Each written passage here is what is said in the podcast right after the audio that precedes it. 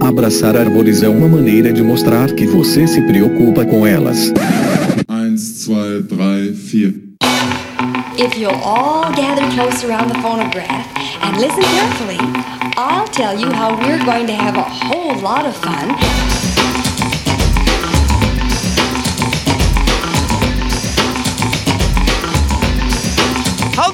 Aqui é Fernando Lima e este é o Desabraçando Árvores, um bate-papo sem firula sobre ecologia e conservação, a vida, o universo e tudo mais. E eu estou aqui diretamente de Atibaia, São Paulo, e venho lhes trazer, senhoras e senhores, um episódio mais do que sensacional numa data sensacional, porque hoje, datando este episódio, hoje, meus caros e minhas caras, no dia 12 de setembro de 2023, é o aniversário de cinco anos do Desabraçando Árvores! Cinco anos desde que saiu o primeiro episódio deste podcast. E para comemorar, obviamente, nós temos que trazer aqui um episódio inédito. Depois de um pequeno hiato aí, eu já me desculpo com vocês por conta deste período aí que tivemos que passar ausentes, mas vocês não ficaram sem episódios. Eu tenho certeza que vocês aí têm, dentro do nosso grande repertório de episódios, muita coisa para aproveitar. Parabéns a todos e todas que já ouviram todos os episódios. É, mas vamos aqui celebrar esta data especial com este episódio, um episódio sensacional na linha do episódio 75, um episódio aonde eu, meu amigo Rogério Cunha de Paula e a maravilhosa Juliana Kleinsod discutimos sobre armadilhas fotográficas, de tudo o que você queria saber e tinha vergonha de perguntar sobre essa metodologia maravilhosa, esse equipamento mágico. Nós trazemos aqui agora um outro episódio também com o meu amigo Rogério Cunha de Paula e a maravilhosa Juliana Kleinsord, da Nog Nature. Se vocês não sabem de quem eu estou falando, pelo amor de Deus, se vocês por algum acaso estavam no lado escuro da lua, vocês revisitem lá o episódio 3 do Desabraçando Árvores. Rogério Cunha de Paula, Lobos, Onças e Chupa-Cabras e o episódio 81 do Desabraçando Árvores, Juliana Klein só de sonhos, conservação e empreendedorismo. Para saber a história, a jornada dessas pessoas sensacionais. E neste episódio, meus caros e minhas caras, nós também celebramos a inauguração da nossa parceria com o Bionote, o primeiro episódio oficial da nossa série com o podcast Bionote, esse crossover absolutamente sensacional. E finalmente, vamos falar qual é o tema do episódio, que vocês já sabem pela capa do episódio pela descrição, nós vamos falar sobre radiotelemetria. Sim, meus caros e minhas caras, tudo que você queria saber e tinha vergonha de perguntar sobre esta metodologia, sobre os equipamentos, sobre os métodos de análise, sobre as razões pelas quais devemos usar essa metodologia, quais são os riscos envolvidos, quais são os problemas, quais são as vantagens, qual é a história desta forma de monitoramento da vida selvagem que hoje nós temos aí à nossa disposição. Fiquem ligados, fiquem ligadas, continuem aí para os nossos jabás, porque obviamente este episódio está sensacional! Seguimos! Pessoal, vamos aqui rapidamente para os nossos jabás. Sigam lá nas redes sociais, no Facebook, o Desabraçando Árvores Podcast, no Instagram, o arroba Desabrace, no Twitter também, o arroba Desabrace. E somos um podcast, um não, quatro. Sigam lá os nossos quatro podcasts, o Desabraçando Árvores, o Que Bicho é Esse, o Que Bicho é Esse Crianças e o Caderno de Campo lá no Spotify, na Amazon, no Orelo e na Apple Podcast. Se inscrevam no Google Podcasts ou no Cashbox e favoritem no Deezer para não perder nenhum episódio. Lembrando que se você ouve lá no Spotify, deixe lá cinco estrelinhas na avaliação pra gente, porque isso nos ajuda e nos deixa felizes e cotetes. Hey, that's something everyone can enjoy. Pessoal, este é um projeto independente que se sustenta literalmente a partir de um grupo absolutamente maravilhoso de apoiadores e apoiadoras que abraçaram o Desabraçando, né, na nossa campanha de crowdfunding lá no apoia.se barra Desabrace, apoia.se barra Desabrace ou através de doações pontuais no PicPay, no arroba Desabrace. Os apoiadores e apoiadoras têm acesso a um grupo exclusivo no WhatsApp, acesso aos bastidores, Desabracevas, né? A gente tá sempre trocando ideia lá. Então, se você se sente compelido, se você se sente compelida, né? se você acredita no que a gente tá fazendo aqui, considere aí apoiar o nosso projeto a partir de um real lá por mês no apoia.se barra. Esse projeto continua existindo porque essas pessoas financiam o projeto, né, com as despesas que nós temos mensalmente. Então, mais uma vez, se você se sente compelido, se você se sente compelida, considere aí apoiar a partir de um real o nosso projeto e manter esta bagaça aqui online.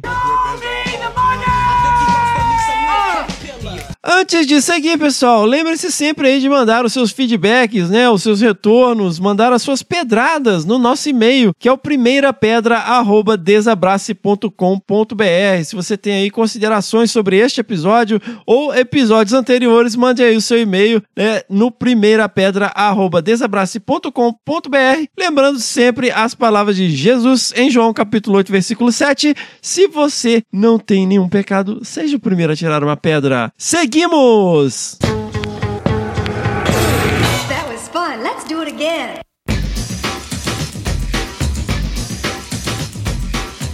É isso aí, pessoal. Nós estamos aqui hoje, então, como prometido, com um episódio incrível, um episódio crossover entre o maravilhoso Bionote e o Desabraçando Árvores. E hoje, meus caros e minhas caras, nós temos a honra e o privilégio de ter novamente aqui dois especialistas num assunto absolutamente sensacional, um assunto que é o sonho de muitos, mas o privilégio de poucos. Nós vamos falar de radiotelemetria, meus caros e minhas caras. E vocês vão lembrar aí, né, um episódio já quase clássico, o episódio que nós fizemos aqui sobre armadilhas fotográficas, essas caixinhas mágicas que transformaram todos e todas em especialistas em massozoologia. Né? E para isso, mais uma vez, eu tenho aqui ninguém mais, ninguém menos que a maravilhosa Juliana Kleisson, hoje, direto da mesa onde eu estou aqui no estúdio da Log Nature Bionote. E aí, Ju? E aí, Fernando, tudo bem? E aí, pessoal, como é que vocês estão? Nós estamos aqui super animados para poder falar desse tipo de tecnologia que é tão importante e trabalha de uma maneira incrível que a gente consegue ter vários dados que a gente jamais teria se não fosse uma tecnologia de VHF ou GPS via satélite. E, obviamente, meus caros e minhas caras, nós temos aqui um dos maiores especialistas no assunto no Brasil. Ninguém mais, ninguém menos que o onipresente, o agente molder da conservação, Rogério Cunha de Paula. Bem-vindo de volta, meu amigo. Salve, salve, meu povo, como é que tá? Onipresente, maior especialista. O cara já começou o episódio contando um monte de lorota, vocês estão vendo o que, que vem por aí, né? E eu acho que, assim, uma coisa muito especial é que a gente conseguiu agenda para reunir. Muito feliz de estar aqui e muito triste de não estar aí em BH com vocês, né? É, o coração fica partido, porque nós estamos aqui juntos, eu e o Fernando hoje, né, Fernando? Na mesma sala aqui no escritório. E Roger, seria maravilhoso se estivesse aqui pessoalmente. Não, imagina, sonho de consumo, hein? Trio parada dura. Imagina, já foi o milagre das agendas. E o milagre das agendas presenciais, então. Então vamos começar pelo começo. Meu querido amigo Roger, nos elucide do que se trata essa coisa maravilhosa, né? Que todo mundo quer capturar os bichinhos, né? Todo mundo quer passar a mão na oncinha. Meu sonho é capturar uma onça, meu sonho é ver uma onça pintada. Mas a gente faz isso com um objetivo, né? Porque a onça, ela não é um bichinho, apesar de fofinho, ela não é um animal que deixa você passar a mão nela à toa. a não ser que ela esteja domesticada. Então nós precisamos de criar toda uma logística para entender aonde esses animais andam. Como que a gente faz isso, né? Quando a gente trabalha com primatas, geralmente você consegue habituar o animal à presença humana ao ponto da presença humana não alterar o comportamento desse animal. Então você pode coletar dados de comportamento, como que eles usam o espaço, como que eles se deslocam e tal. Não é o mesmo, né, quando a gente fala de outros animais, outros grupos taxonômicos e mesmo de primatas existem animais que também, né, a logística não permite que isso aconteça. Então, para isso a gente usa o monitoramento à distância. Meu caro Roger, nos elucide do que se trata essa tecnologia? A gente está falando de um, uma tecnologia aqui exclusivo do monitoramento animal, né, mas é uma grande ferramenta disso que a gente usa hoje e que é uma coisa que, que vem lá dos anos 40, acho que começaram já a usar nos anos 40 na indústria aérea, no, no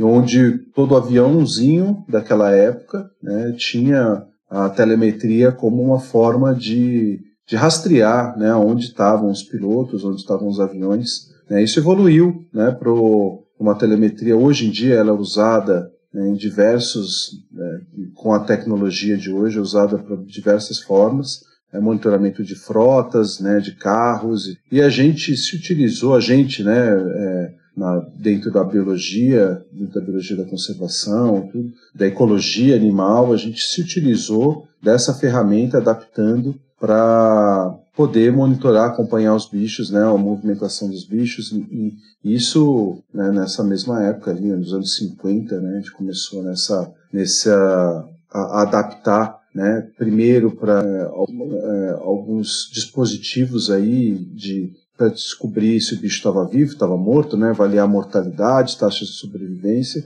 e depois que foi se evoluindo para a radiotelemetria, né, que é essa avaliação pelas ondas de rádio. Né. Mas vamos voltar um pouquinho no tempo, né, Fê, e, e trazer um pouquinho para o pessoal o que consiste isso. Né. Telemetria, se a gente pensar no, no, no radical da palavra ali, né, no, na construção da palavra, ela é uma medição né, de, de objetos, né, objetos móveis, né? Então ali um, um deslocamento, né, a medição do deslocamento de objetos a partir de um ponto de observação. Né? E a radiotelemetria se faz a partir né, da recepção, da transmissão recepção de sinais de rádio, para poder definir isso. E assim começou a telemetria ali nos idos, a radiotelemetria nos idos anos 50. Muito bom, cara. Essa tecnologia, ela inicialmente ela é bem rudimentar, né? É, é equivalente aos equipamentos da época, né? O, já começou com equipamento de VHF, Roger? Tinha que pegar uma mesa grande para botar tudo aqui.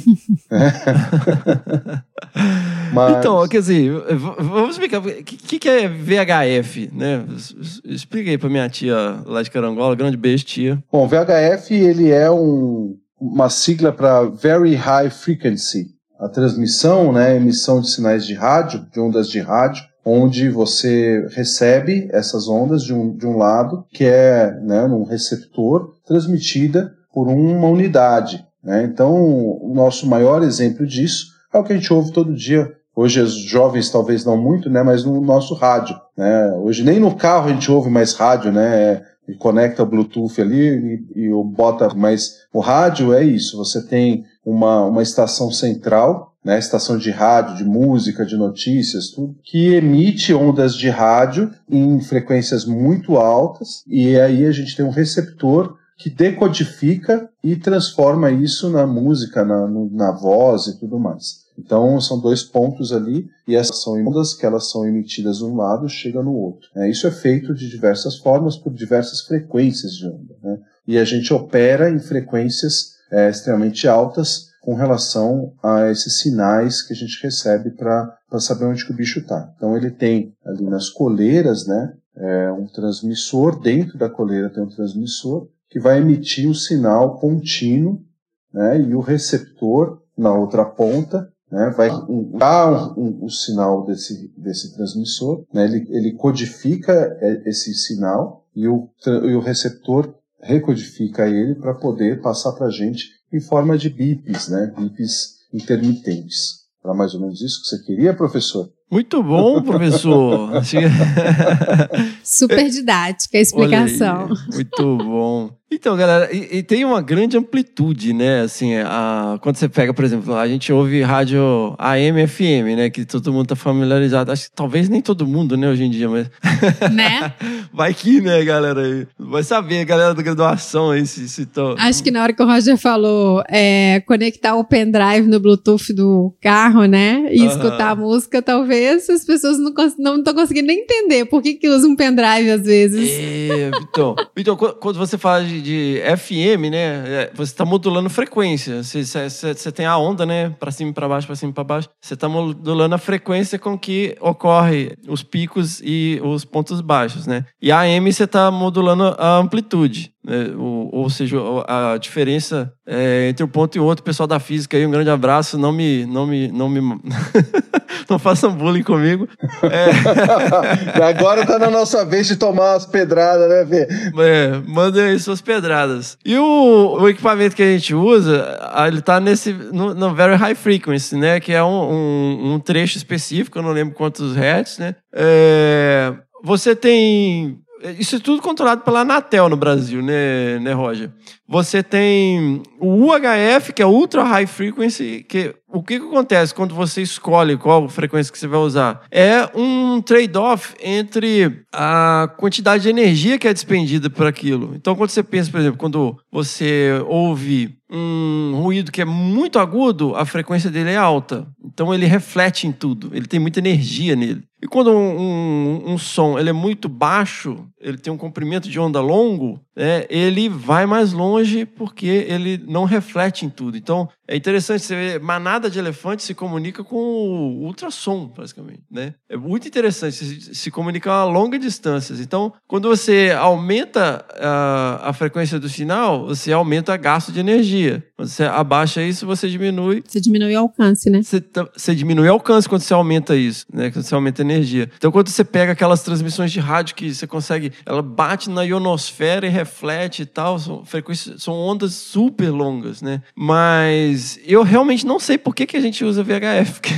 Porque não é o mais eficiente. Se você pegar esses radinho é, walkie-talkie, né? Esses coisinhas genéricas assim, tem. Você pode ocupar a faixa de VHF, que é a faixa de cidadão, né, de, de, de radioamadorismo, e tem uma frequência de UHF também. Só que quem já usou esse tipo de coisa no campo sabe como é que é, é falho, né? As antenas têm que se enxergar, né? Se tiver um morrinho na frente, você já não fala o direito com o rádio. Então, o, o exército ele usa HF, não usa nem VHF nesses rádios de comunicação, mas a gente não pode usar, né? Ô Fê, eu acho que tem uma explicação lógica. Eu sempre falei, eu, eu dei uma aula uma vez no IP de telemetria, né? De rádio, de radiotelemetria. E, é, e eu sempre começo, quando eu for fazer uma aula de radiotelemetria, eu sempre falo. Se você, assim, a gente é do, da antiga no monitoramento dos bichos, em que a gente usava a radiotelemetria de fato, né? Hoje nós usamos a telemetria, é, a radiotelemetria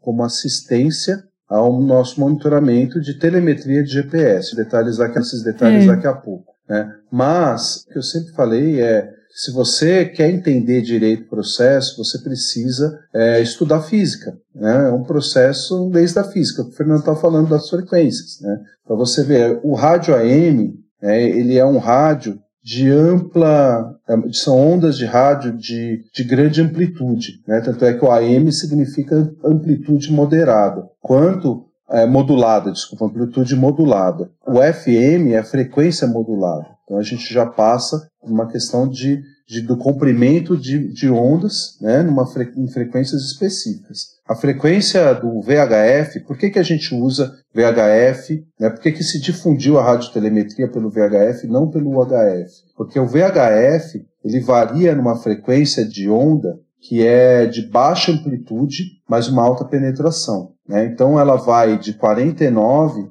até 216 MHz. Né? Então, e, o, e, a gente opera, né? a gente é, sempre trabalhou assim com os bichos aqui no Brasil, a gente aprendeu. O que, o Peter trouxe a telemetria, né? É, foi um dos primeiros precursores a usar a radiotelemetria monitoramento dos bichos que a gente trabalha, nos mamíferos, né? E aí a gente sempre usou as frequências que ele usou. Mas por que, que ele.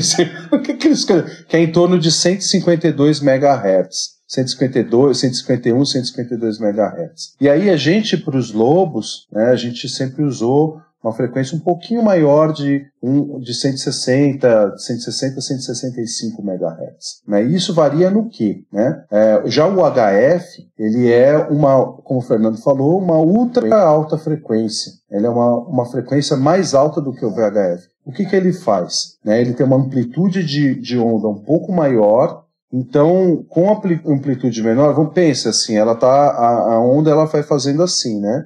Então, a hora que ela tem uma amplitude Olha a onda.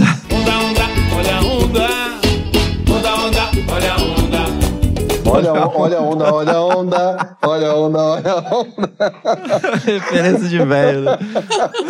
É referência de velho. Nossa, vou ter que colocar na descrição do episódio o link, né? Pra alguém saber que música é essa. E aí, o HF, a onda é muito maior, né? Muito mais ampla. Ela tem uma amplitude maior. né? E não tendo uma amplitude baixa, ela tem menor penetração no ambiente. Né? Então, assim, por que, que a gente usa o VHF? Ele transmite informações básicas. Né? Então, o bipzinho ali, ele, eh, o que a gente quer cada vez mais longe que, que a gente receba esse sinal. Se o bicho está longe pra caramba, a gente consegue ter a recepção disso a longas distâncias, porque ela penetra melhor, né? ela tem menos chance de rebater isso, de, de, de ter interferências no caminho. Se você tem uma onda, uma onda com amplitude muito grande, né, essa penetração é, é menor, ela, tem, ela consegue carregar mais informações, mas ela tem mais chance de caminho, perder no caminho. Né? Então, acho que essa diferença. E a frequência que o HF pega, ele vai no- pelo menos a 300, acho que é 380, 300, é perto de 350 é, MHz e vai até quase 900 MHz. Então, essa, a faixa de frequência é muito menor. Né? Então, acho que isso é, é o- é o que eu falei, é o princípio da física para você entender o que, que é melhor para nós. Né? E, o, e a diferença, a gente teve uma época em que os GPS, os colares de GPS começaram a chegar, a gente não tinha transmissão de satélite, a gente tinha que fazer o download desses dados. E aí ele mudava, ele tinha um, dentro do aparelho, uma- dentro da placa lá do, do colar, ele mudava, você ativava o HF dele para poder baixar os dados via o HF, porque aí é, é a transmissão de informações e não só do sinalzinho lá, né, do- daquela, daquela informação muito básica do transmissor que é do colar, né? Muito bom. O, o Roger, a, a gente é, é meio nerd, né, Roger? Quando eu assisti as primeiras aulas do, do Rogério sobre telemetria, que ele ficava, ah, você tem, tem que estudar física, porque aí você tem que entender reflectância de sinal, o que, que interfere, né? Porque quando a gente vai falar de triangulação, você está calculando aonde que o bicho tá, né? Antigamente a gente precisava fazer isso. Você tem que ter uma. entender se tem obstáculos ali que podem estar refletindo o sinal e distorcendo né, a informação. Então você está pegando a direção, eh, o, o sinal vindo de um ângulo, eh, quando na verdade ele está em outro, mas você está pegando o ângulo que ele está refletindo, né? Aí eu falei, pô, vou estudar física então. Vamos estudar sobre rádio. E eu comecei a estudar. E eu entrei no mundo maluco, cara, do radioamadorismo. eu tenho até o, o- Eu nem lembro como é que chama o negócio. Eu- Eu tenho até o, o, o certificado lá da Anatel de, de, de que aí. Você, você tem que ter autorização, você tem que fazer uma prova, né, da Anatel, para você ter o, o seu indicativo. Chama indicativo. É um códigozinho que você recebe lá. É. E aí é um monte de velhinho, né, que fica lá conversando no, no rádio. Porque antigamente o pessoal é, era uma coisa difundida, assim, o pessoal usava, ficava à tarde conversando com gente de outros estados, com gente de outros países, colecionava os cartãozinhos de, de, de contato e tal. E, mas hoje é um monte de velhinho que fica lá, ah, fui na padaria, comprei uma mortadela. Coisa... E os caminhoneiros que ficam lá falando em PX, né? Que é uma outra, outra, outra frequência. E aí eu fiquei viajando nessa questão, cara. Achei muito interessante. Mas, Roger, vamos, vamos contar uns causos, cara. Quem que trouxe esse negócio pro Brasil? Foi o Schaller? Não sei te precisar para mamíferos, sim. Né? O Schaller veio para o Brasil em 78, né? 78, 77. Mas antes disso, cara, o Schaller que esse ano está fazendo 90 anos, né? E tá vindo para o Brasil. Não sei se esse ano ou no começo do ano que vem. Continua trabalhando, né? não monitorando os bichos, né? Para grandes mamíferos, sem dúvida, foi um dos que começou as coisas. Ele começou a trabalhar com aparelhamento os leões. Eu estava procurando informação se ele aparelhou os tigres, porque se ele aparelhou os tigres foi antes dos leões do Serengeti, mas ele começou com os leões do Serengeti em 66, 1966. né? Os primeiros estudos de, de radiotelemetria eles datam aí do final dos anos 50, começo dos anos 60, né, com alguns aparelhos em aves. E os grandes mamíferos, então, passaram a ser monitorados em, em, nos anos 60. E ele veio, então acho que foi 78 que ele veio para o Brasil, Foi. para começar o trabalho com as onças pintadas no Pantanal. Né? E na mesma época, em 78, é, começou a se estruturar também para vir para o Brasil o James Dietz para fazer com os lobos. Então foram os dois grandes pioneiros aí da radiotelemetria no Brasil com os carnívoros, né? E assim, é legal de conversar com eles com relação à evolução dos equipamentos, né? Tanto com o Charlie quanto com o Jim. O Jim começou, depois ele foi trabalhar com os micos leões dourados, né? Que é uma telemetria um pouco mais diferente, né? Dentro da floresta, os bichos no oco da árvore, colares menores, né? É, e, e nessa mesma época do Charlie e do Dietz, né? O Hornocker começou a estudar os pumas nos Estados Unidos, em 1970, mais ou menos. Né? Então começou, foi assim, a gente teve um primeiro momento de 1900, assim, final dos 50 para até 1970, onde os pesquisadores começaram a descobrir essa, essa tecnologia na época, essa forma de acompanhar os bichos, de ter mais informações. E as perguntas iniciais era quanto que esse bicho vive, era descobrir, era saber aonde que os bichos estavam é, morrendo e saber que eles estavam, quanto tempo que eles estavam vivendo. Não era nem ver o movimento, né? Eu acho que meio, foi meio que o Schaller que começou a trazer a questão do movimento para mamíferos mesmo. Né? E muito legal de, de um dos primeiros estudos dele realmente ter sido no Brasil com as onças pintadas. Né? Que era basicamente um- uma coleira, coleira de couro, com um transmissor, né? Com a antena saindo, ela basicamente um transmissor dentro de uma caixa de resina, né? Amarrado né, eh, no bicho. O grande eh, limitador é sempre a bateria, né? Imagina, né, nessa época era meio trambolho, assim. É lógico que existem critérios, né, Roger? Do peso que tem que usar no bicho e tal. Mas só pra... A gente fica falando de, de usar isso para movimento, para você... Tem duas opções. E aí, meu caro, e você também, né, Ju? Pô, Ju, você tá quietinha, Ju. Eu, eu tô aqui super aprendendo também. que eu acho que eu só entro aí a partir dos anos 90. a, a Ju é hipster. Hipster de tecnologia, né, né, Ju? A gente é, é os velhos que vem trazer arque, arqueologia. A gente tá mais pra History Channel, né, olha. A, a tecnologia que a gente recebeu de alienígenas que, que trouxeram. Everything was built by aliens in the past. A gente usava isso no, no Mico Leão Preto, né? Porque é, você pode chegar em qualquer lugar do planeta usando a distância percorrida e o ângulo. É, inclusive, eu tô vendo. Acabei de ler um livro agora sobre o. Álvaro Nunes, Cabeça de Vaca. Cara, que loucura! Os caras. Um dia eu quero gravar um episódio só sobre esse cara. Procurem aí, crianças, tem livrinhos dele em português. Como que os caras navegavam nessa época? Ele discute isso.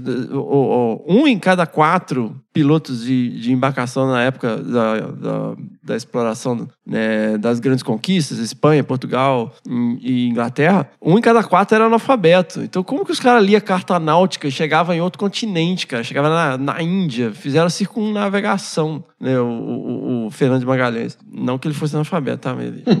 É... Mas nessa época, eles usavam basicamente isso. Eles estimavam a distância percorrida e o ângulo que eles estavam indo com uma bússola. Então a gente. Você pode monitorar o deslocamento do bicho assim, né? Você pega a, a direção do sinal e vai acompanhando, tomando nota cada vez que ele vira. E no fim do dia você tem uma trilha com a distância percorrida e os ângulos, então você tem a trilha que o bicho fez, né? A Emmons fez isso no Peru com a jaguatirica, né? O pessoal de primatas usa essa metodologia. Ou você pode fazer o que a gente chama de triangulação, né? Que é basicamente você pegar vários ângulos, né? Com uma bússola divisada, você pega a direção que está vindo o sinal mais forte, com a antena direcional, vai a uma. Aí tem um monte de regra, né, Roy? Se você quiser entrar nesse detalhe aí, você se distancia um pouco, pega outra visada, se distancia um pouco, pega uma outra visada, e aí esses pontos vão se cruzar eventualmente, e você usa um, cálculos básicos de trigonometria para estimar a distância é, que o animal está e você tem uma localização geográfica. Isso, inclusive, é usado. é, eu já li livro de velejador que o cara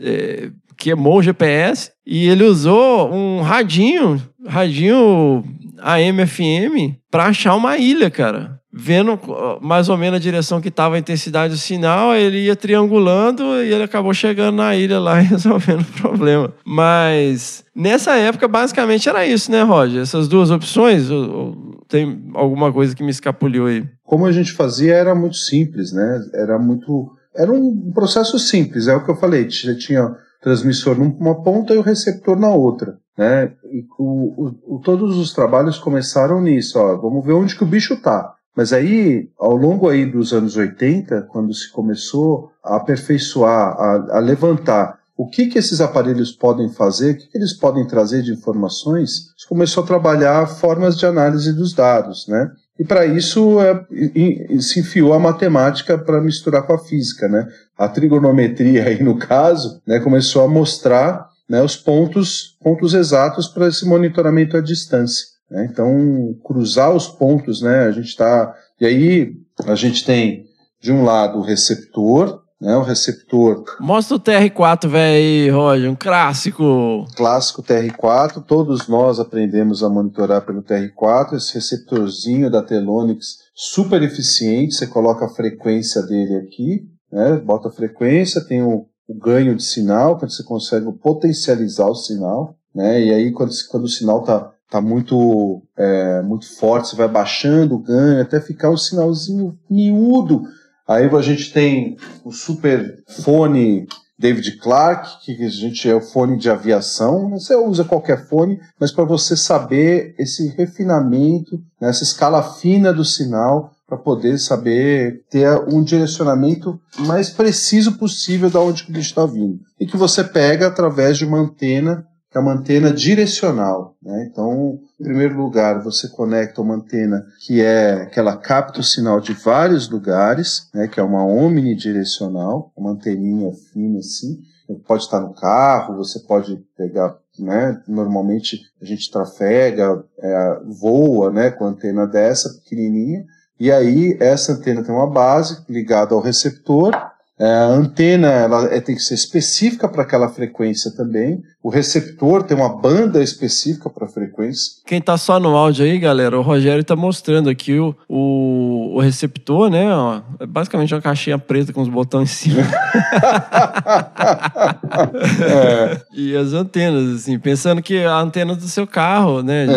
Ela é omnidirecional, ela pega qualquer direção que tá vindo o sinal, você não sabe aonde que tá a antena. A antena do celular também é omnidirecional. Se, se- como que o Google e a Apple sabem onde você tá o tempo todo? Eles usam várias antenas de transmissão de celular e eles calculam a distância entre elas e eles fazem a triangulação do seu celular onde você tá, independente de você tá com o celular ligado, com o GPS ligado. É, exatamente. Isso é uma telemetria, né? É, uma- telemetria, é, telemetria. é trigonometria básica, né? Os satélites fazem a telemetria, né? Muitas vezes, Aham. né? E aí, quando a gente tem esse sinal obtido por uma antena que é omnidirecional, ela pega sinal de todos os lugares, a gente muda uma antena que é direcional. Então, é, eu estou mostrando aqui uma antena que é em formato de H, né? E essa antena, ela vai... Então, você tem o receptor da antena, né? No, no- na ponta dela, e esse receptor você consegue direcionar melhor, refinar melhor de onde que esse sinal está vindo, está chegando ao receptor. Então ela é conectada por um fio, né, no receptor, e a gente tem que levar toda essa tralha para o campo, se preocupar com toda ela. Um desses componentes, se não está funcionando direito, ah, o receptor está com a pilha fraca, cabo está rompido um pedacinho dentro do, da capa que você não está vendo, né, os componentes de ligação do cabo né, ou, ou antena, um elemento da antena, qualquer coisinha que aconteça, né, você não pega o sinal do bicho e você fala, putz, será que o bicho morreu? Ou será que o problema é na tecnologia, é não, na tecnologia não, né, no funcionamento né, dos meus aparelhos, né? Então, assim, isso se vivenciou dessa forma, né, até, até pouco tempo atrás, né, até meados dos anos 90, quando chegaram os colares de GPS, que aí era uma outra tecnologia envolvida, né? E aí, assim, eu acho que o- uma, coisa que, que a gente fala, né, que até a radiotelemetria, né, toda essa esse, a física misturada com a matemática, né, para a gente ter esse direcionamento do bicho certinho, né, você tá lá, você pegou a direção que, com a antena da onde ele veio, você vai registrar como isso, né, como que você vai fazer, né, o, o seu triângulo para você calcular né, esse cruzamento de pontos, né? Exato. Eu falo que acho que uma dúvida que as pessoas podem ter é como que você vai materializar essa localização, entendeu? Como que você vai saber a partir desses dados que a gente não tem coordenada geográfica, como que eu vou tornar isso visível, né? Para eu poder saber exatamente na hora que eu for plotar isso num mapa, por exemplo. Exatamente. E aí a gente usa, se utiliza de um instrumento que eu acho que é um dos instrumentos de navegação mais antigos que existem, né, Fê? Que é A bússola, né, gente? Prendam a bússola, gente. Pode salvar a vida de vocês. Isso é verdade. Então, os caras falando, puta, o que, que tem a ver uma coisa com a outra, né? Peraí, o cara tá falando antena, receptor, transmissor. A bússola é aquilo, você tem, você marca o seu ponto no mapa, né? Hoje a gente tem o GPS para marcar o nosso ponto no espaço, né, no mapa. Mas antigamente você pegava uma carta topográfica, marcava lá pela curva, pelo rio, pelo morro e tudo mais, você marcava o seu ponto exato no mapa. E aí com a bússola você sabe qual que é a angulação, o direcionamento, o azimuth, né, que é aquele ângulo da onde que a sua antena está apontando para o bicho, para onde está vindo o sinal do bicho. É por isso que a gente falou de usar o fone para ter o sinal mais refinado possível, né? Porque depois você vai caminhar um tanto e vai fazer, vai tirar uma outra, uma outra visagem disso para poder ter um, um novo ângulo, né? Explica melhor aí, Fê, que eu acho que não estou sabendo explicar direito. Nossa, eu vou, eu vou convidar vocês que estão ouvindo aqui a fazer um uso da imaginação. Vamos pegar um, um pedacinho de papel, um quadradinho, desenha um quadrado ou um, um triângulo, vai. Desenha um triângulo. No meio do triângulo você coloca um ponto. Então, em cada quina do triângulo, você vai lá e faz de conta que você está com o seu radinho, com o chapeuzinho de Indiana Jones ali. Você recebe um sinal super forte vindo desse ponto. Então você vai com a bússola pegar o azimuth e vai traçar uma linha reta lá no ponto. Vai para o próximo ângulo do triângulo, faz a mesma coisa, né? E traça um, é, um risco na direção desse sinal. Você vai para outro, para outra quina do triângulo e traça um risco, né? No final você vai ter os Olha que maravilha, hein? Você vai ter o. Isso tá, tá meio Harry Potter isso, hein? Rapaz, é um símbolo Illuminati aqui, ó. History Channel.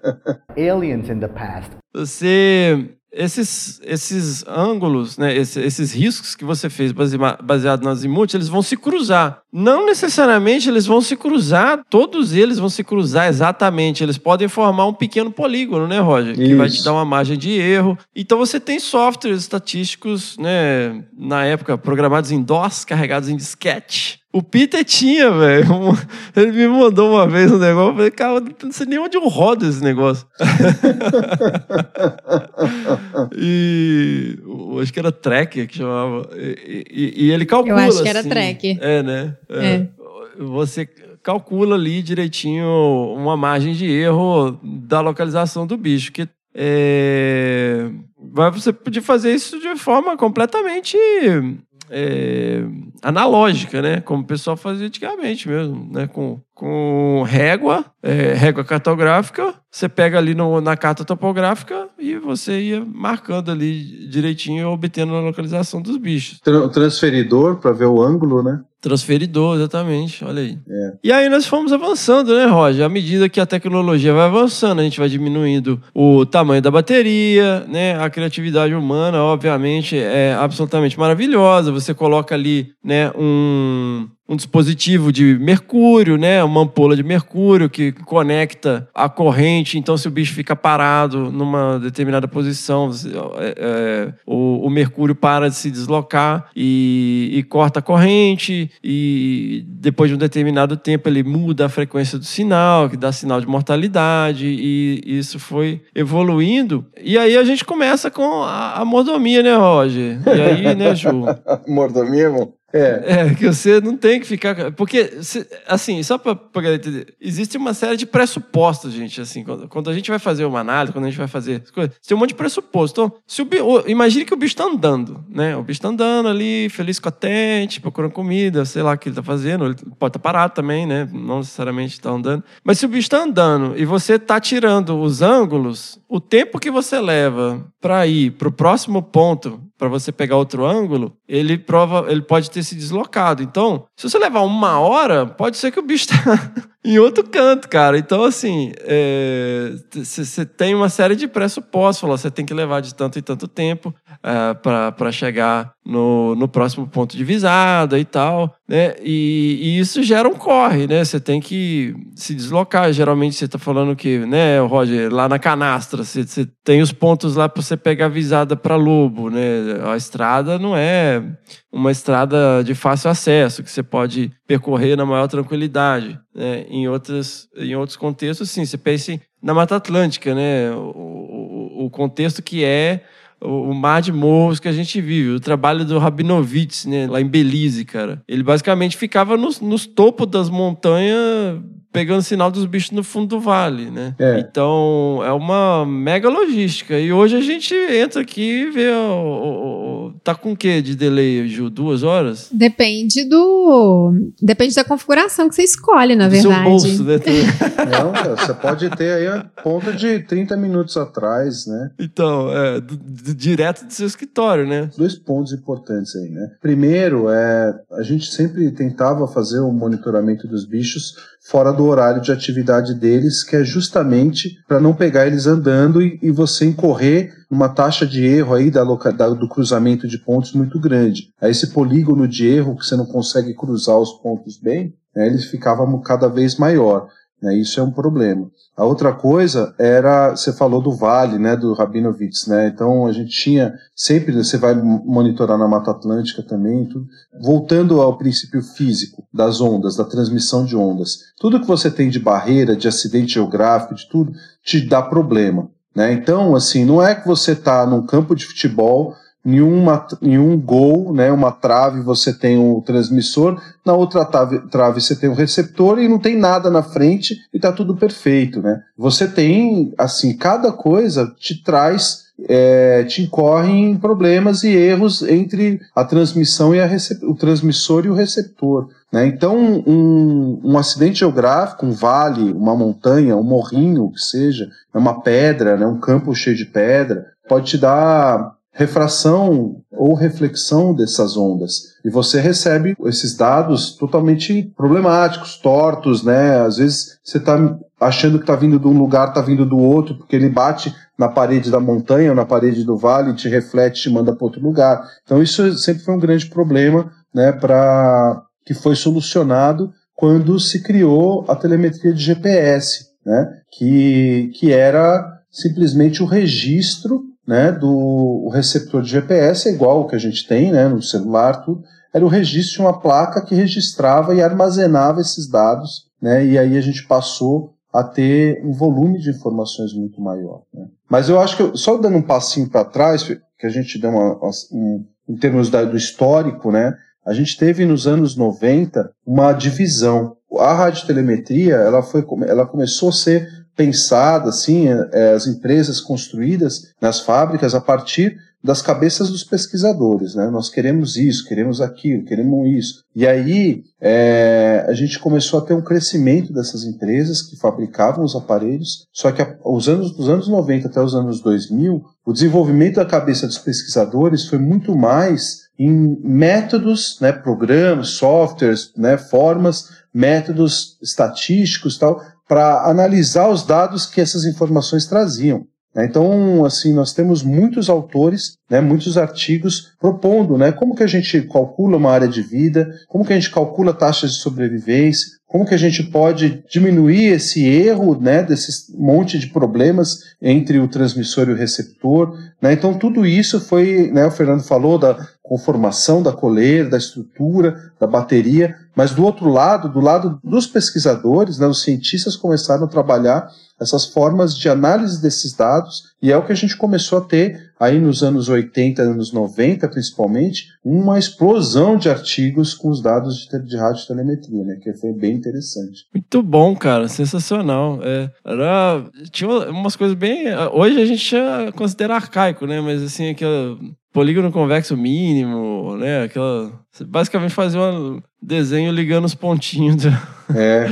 do, do, da, das localizações. E em termos assim de. O custo de cada ponto era muito caro, né, né Roy? Porque Sim. você cada vez que você eh, ia para campo, ho- ho- hoje você pode ter a localização do bicho quase em tempo real, você pode ter muitas localizações por dia e tal, mas para você ter uma localização de um indivíduo eh, independente, vamos dizer, que é sempre um grande problema né, nesse tipo de estudo, porque o próximo ponto é, depende de onde ele estava anteriormente, enfim. Eh, não dá para você ter um monte de ponto por dia, porque eh, às vezes você tem que. O, o trabalho do Peter, por exemplo, tinha que fazer sobrevoo, né? Para fazer triangulação dos bichos. Então você tinha aí um cálculo de área de vida de uma onça pintada no, no, no doutorado do Iguaçu, eh, fazia análise com 40 pontos. E Isso hoje você não publica em lugar nenhum. Um- um- um- um- Não, e pensa na, no custo dessa logística, né, É. para conseguir obter esses 40 pontos, é, indo para o campo, fazendo toda a logística de Exato. campo, né, vários dias no campo para você Caindo de conseguir. ultraleve, né? No caso do Nossa, cara, verdade, assim. Mas não, não foi, não caiu monitorando, né? Mas tem o, o Joe Fragoso que monitorava as queixadas, né? No, na Amazônia, de ultraleve também, assim, a loucura, se você pensar. Né, que, que em área florestal, né, por conta desses problemas de interferência, né, tinha, você só conseguia fazer por ultraleve. Né, as onças que se deslocavam muito, né, na canastra a gente tinha estrada, tinha carro, mas esse custo realmente ele é muito alto. Muitas vezes você tem que fazer por água, pela, por, por barco, né? Então, a Tayamã, por exemplo, a gente monitorava as onças lá de barco, né? E o Peter também, Porto Primavera, o Denis, né? Mas pensa, o Cláudio Pádua, quando que ele começou a monitorar os, os micos, o fez? É década de 90. Então, cara, também, assim, era difícil, né, de pegar os bichos ali no, no oco das árvores e tudo, né? Uhum. Então, assim, é, a dificuldade da radiotelemetria, as pessoas que trabalhavam com isso não, não ficaram nem um pouquinho na zona de conforto nunca. Porque, primeiro, era assim, cara, um, um transmissor, ele consome uma bateria relativamente pequena, né? A gente tinha, por exemplo, para as onças, colar durava tipo dois anos, assim. E isso aqui era super pesado, né? Então a gente não podia colocar no bicho menor. A gente começou a ter rádio é, coleira para gato, putz, muito depois, porque as baterias eram grandes, né? Eram pesadas. Então os colares para os bichos menores, para um passarinho, por exemplo, era, sempre foi muito difícil isso. E aí ao longo do tempo isso foi ficando pequeno. Pequeno hoje, as coleiras elas funcionam com bateria de lítio, que é leve, é uma bateria leve. Então, assim, de um lado a gente tem a tecnologia da energia, né, da produção de energia em, em pequenas partes. Do outro lado a gente tem essa parte, o que o, cientista demanda, o que o pesquisador demanda, em termos da placa de sistema que vai estar dentro daquela coleira, né? Então, tudo isso tinha que acontecer ao mesmo tempo para que os pesquisadores pudessem trabalhar com os bichos que precisavam ser trabalhados, no caso dos mico-leões dourados e os pretos, né, os bichos menores. Porque vai trabalhar com elefante, com leão, com onça, tá de certa forma confortável, né? Porque, cara, os bichos aguentam com grandes pesos, né? E tem a questão do tamanho do bicho versus o peso. Isso é uma coisa muito importante, assim, quando a gente relaciona não só o tamanho do bicho, mas o peso e a anatomia do bicho também. Né? E além do objetivo do estudo. Então, às vezes, quando a gente vai pensar no monitoramento remoto dessa forma, a gente tem que levar em consideração todos esses aspectos. Tem uma regra geral, assim, que é usada para animais terrestres, não se utiliza mais do que 5% do peso total do corpo do animal, e para voadores não se utiliza mais do que 3% do peso do animal. Só que associado a isso, a gente tem que pensar na anatomia dos bichos e se de fato existe uma tecnologia para aquela espécie que você está estudando. Porque tem algumas adaptações que ainda não são possíveis de ser feitas. Por exemplo, a gente sabe que colar para primata é um problema. E se a gente for pensar especificamente em colar para bugio macho, é mais problema ainda, porque a anatomia da parte do pescoço aqui não favorece. E tem animais que eles são mais suscetíveis a estresse utilizando desse tipo de equipamento. Então começa a dar dermatite, é, eles ficam tentando tirar, né? É, Colar para primata é uma coisa difícil, é uma coisa mais custosa mesmo, são os que a gente tem mais dificuldade de fazer uma adaptação. E também tem aqueles animais que a anatomia não favorece de jeito nenhum, tipo anta.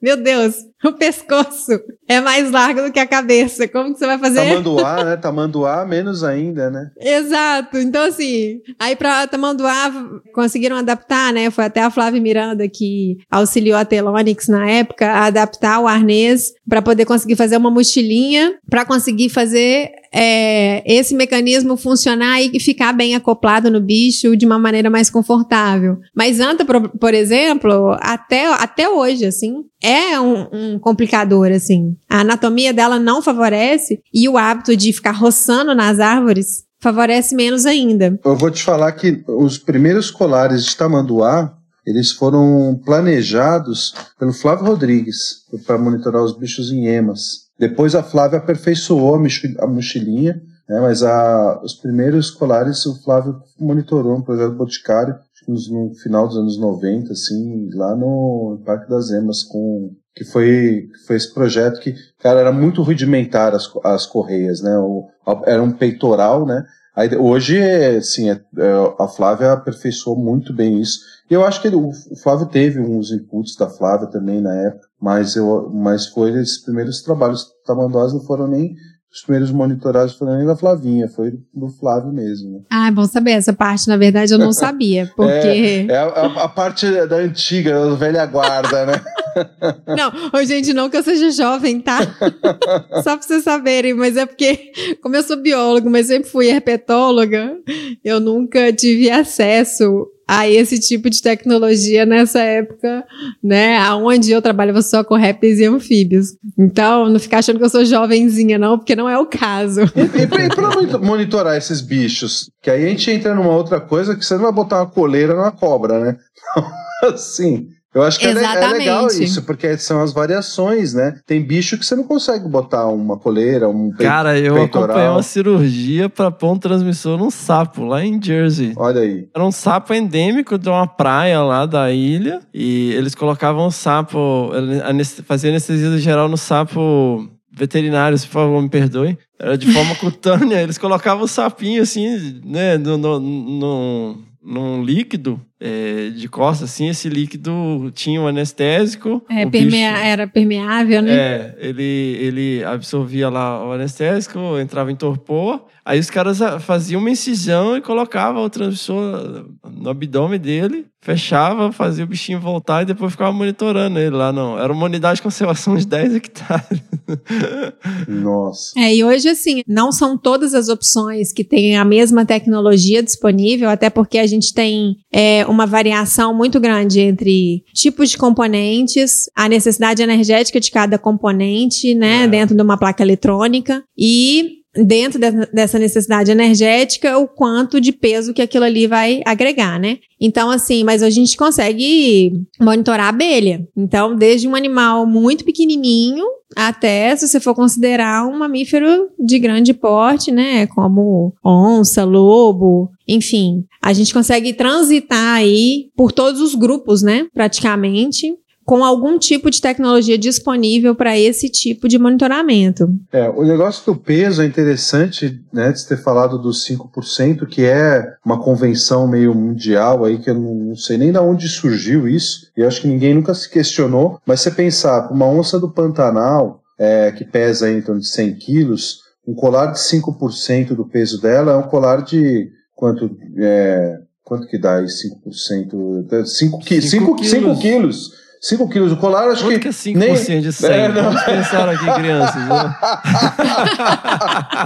não, eu tava com a cabeça no, no 5% pro colar do lobo, de uns 30 quilos, assim. É, eu trouxe a onça pra história que era mais óbvio. Mas, assim, eu acho que nem na época do, do começo, dos primórdios dos colares que o Schaller começou a trabalhar, né? Ele começou a trabalhar com, as te, com o telone. Imagine, velho, um saco de arroz, velho, 5 quilos. Não, né, não, eu acho que nem nessa época se usava colar nesse tanto, né? Eu acho que a gente, eu nunca usei colar, minha regra sempre foi o colar assim de no máximo 3% e acho que nunca chegou nem a isso, né, para os lobos. Tanto é que é, a gente vai chegar na parte da telemetria satelital, no GPS satélite, mas que era o colar era um cara, era, um, era pesado. Assim, eu nunca tinha trabalhado colar tão pesado. Tanto é que eu limitei, eu só vou botar esse colar no pescoço dos bichos acima de 30 quilos porque abaixo ele passava, né? Acho que eu usava assim 2,5 a 3%. Então, assim, essa essa regra do, do bicho suportar é muito importante, né? Da gente ter o respeito à saúde do bicho. E, cara, é muita gente, e cada vez mais no mundo de hoje, né? É, questionando o quanto que a gente fere, interfere no meio de vida assim, nunca foi visto, né, assim, é, é, nos trabalhos que a gente faz, nenhuma alteração negativa de machucar o pescoço e tudo. Eu acho que isso é uma coisa muito importante se falar, Roger, porque a gente vê que tem uma, um pouco de rejeição, né, das pessoas quando elas veem um animal ou vê uma foto do animal com uma coleira que parece ser uma coisa muito grande, que vai estar incomodando o bicho. Então, isso é muito importante de se ressaltar em relação a essa questão da não interferência no hábito de vida, que justamente esses produtos eles vão evoluindo para interferir cada vez menos e para trazer cada vez mais naturalidade dentro do comportamento geral do animal, né? É, você sabe que a gente recebeu uma vez um, uma crítica que a gente colocava a coleira lá na canastra, né? Nos lobos, a coleira de couro, e aí a coleira, né? Porque o bicho ficava na chuva, no sol, e era couro, ele ia ressecando e encolhendo e enforcando o bicho porque o, o, o material que fazia a coleira fazia com que o negócio ia encolhendo. Foi, de onde que tiraram isso, né? Acho que nem, nem naquela época mais remota as coleiras eram feitas assim, de, de com material para encolhendo. Mas assim, o... Eu sei, eu sei. É do episódio de Friends, em que o cara lá. Isso aí que é. O pessoal tá tentando me convencer a assistir Friends, tá? Eu não, não assisti, não. ah, Friends é demais, cara. Falaram do. Que o, o, Como é que é o nome do cara? Começa com R? É. Roy. Roy, sei lá, ele vai pro encontro e ele coloca uma calça de couro. E ele vai no banheiro, aí molha a, a calça e depois ele não consegue vestir porque a calça encolheu. Então o pessoal tira da, né, da, da cabeça. Mas assim, cara, eu acho que é extremamente importante porque, assim, cara, é, é muito chato trabalhar às vezes com a questão ambiental porque é muito fácil você ter uma opinião de merda é, e palpitar nas coisas, porque todo mundo é especialista em tudo, né? É. Mas certos assuntos, eles são mais técnicos e, e... Mas quando você envolve envolve um negócio assim que vejam que absurdo, estão maltratando os animaizinhos. Olhe aqui o, o, lobo, olha a cara de cansado dele, ele está com a cabeça para baixo. Ele quer dizer que ele não está aguentando o rádio. Sabe, é, é, esse apelo emocional, ele, ele fala muito alto em rede social e acaba ganhando escala, né? E atrapalhando a pesquisa, atrapalhando. Porque as coisas, gente, qualquer projeto sério, porque também não dá para colocar no panelão defendendo todo mundo, mas a pessoa, você não coloca o rádio lá e né, faz a soltura Roberto Carlos, né? Dá um beijinho e voa, meu filho. Né? Você continua monitorando o animal. Se tiver acontecendo alguma coisa, se o bicho tiver né, com alguma irritação ali, você vai perceber,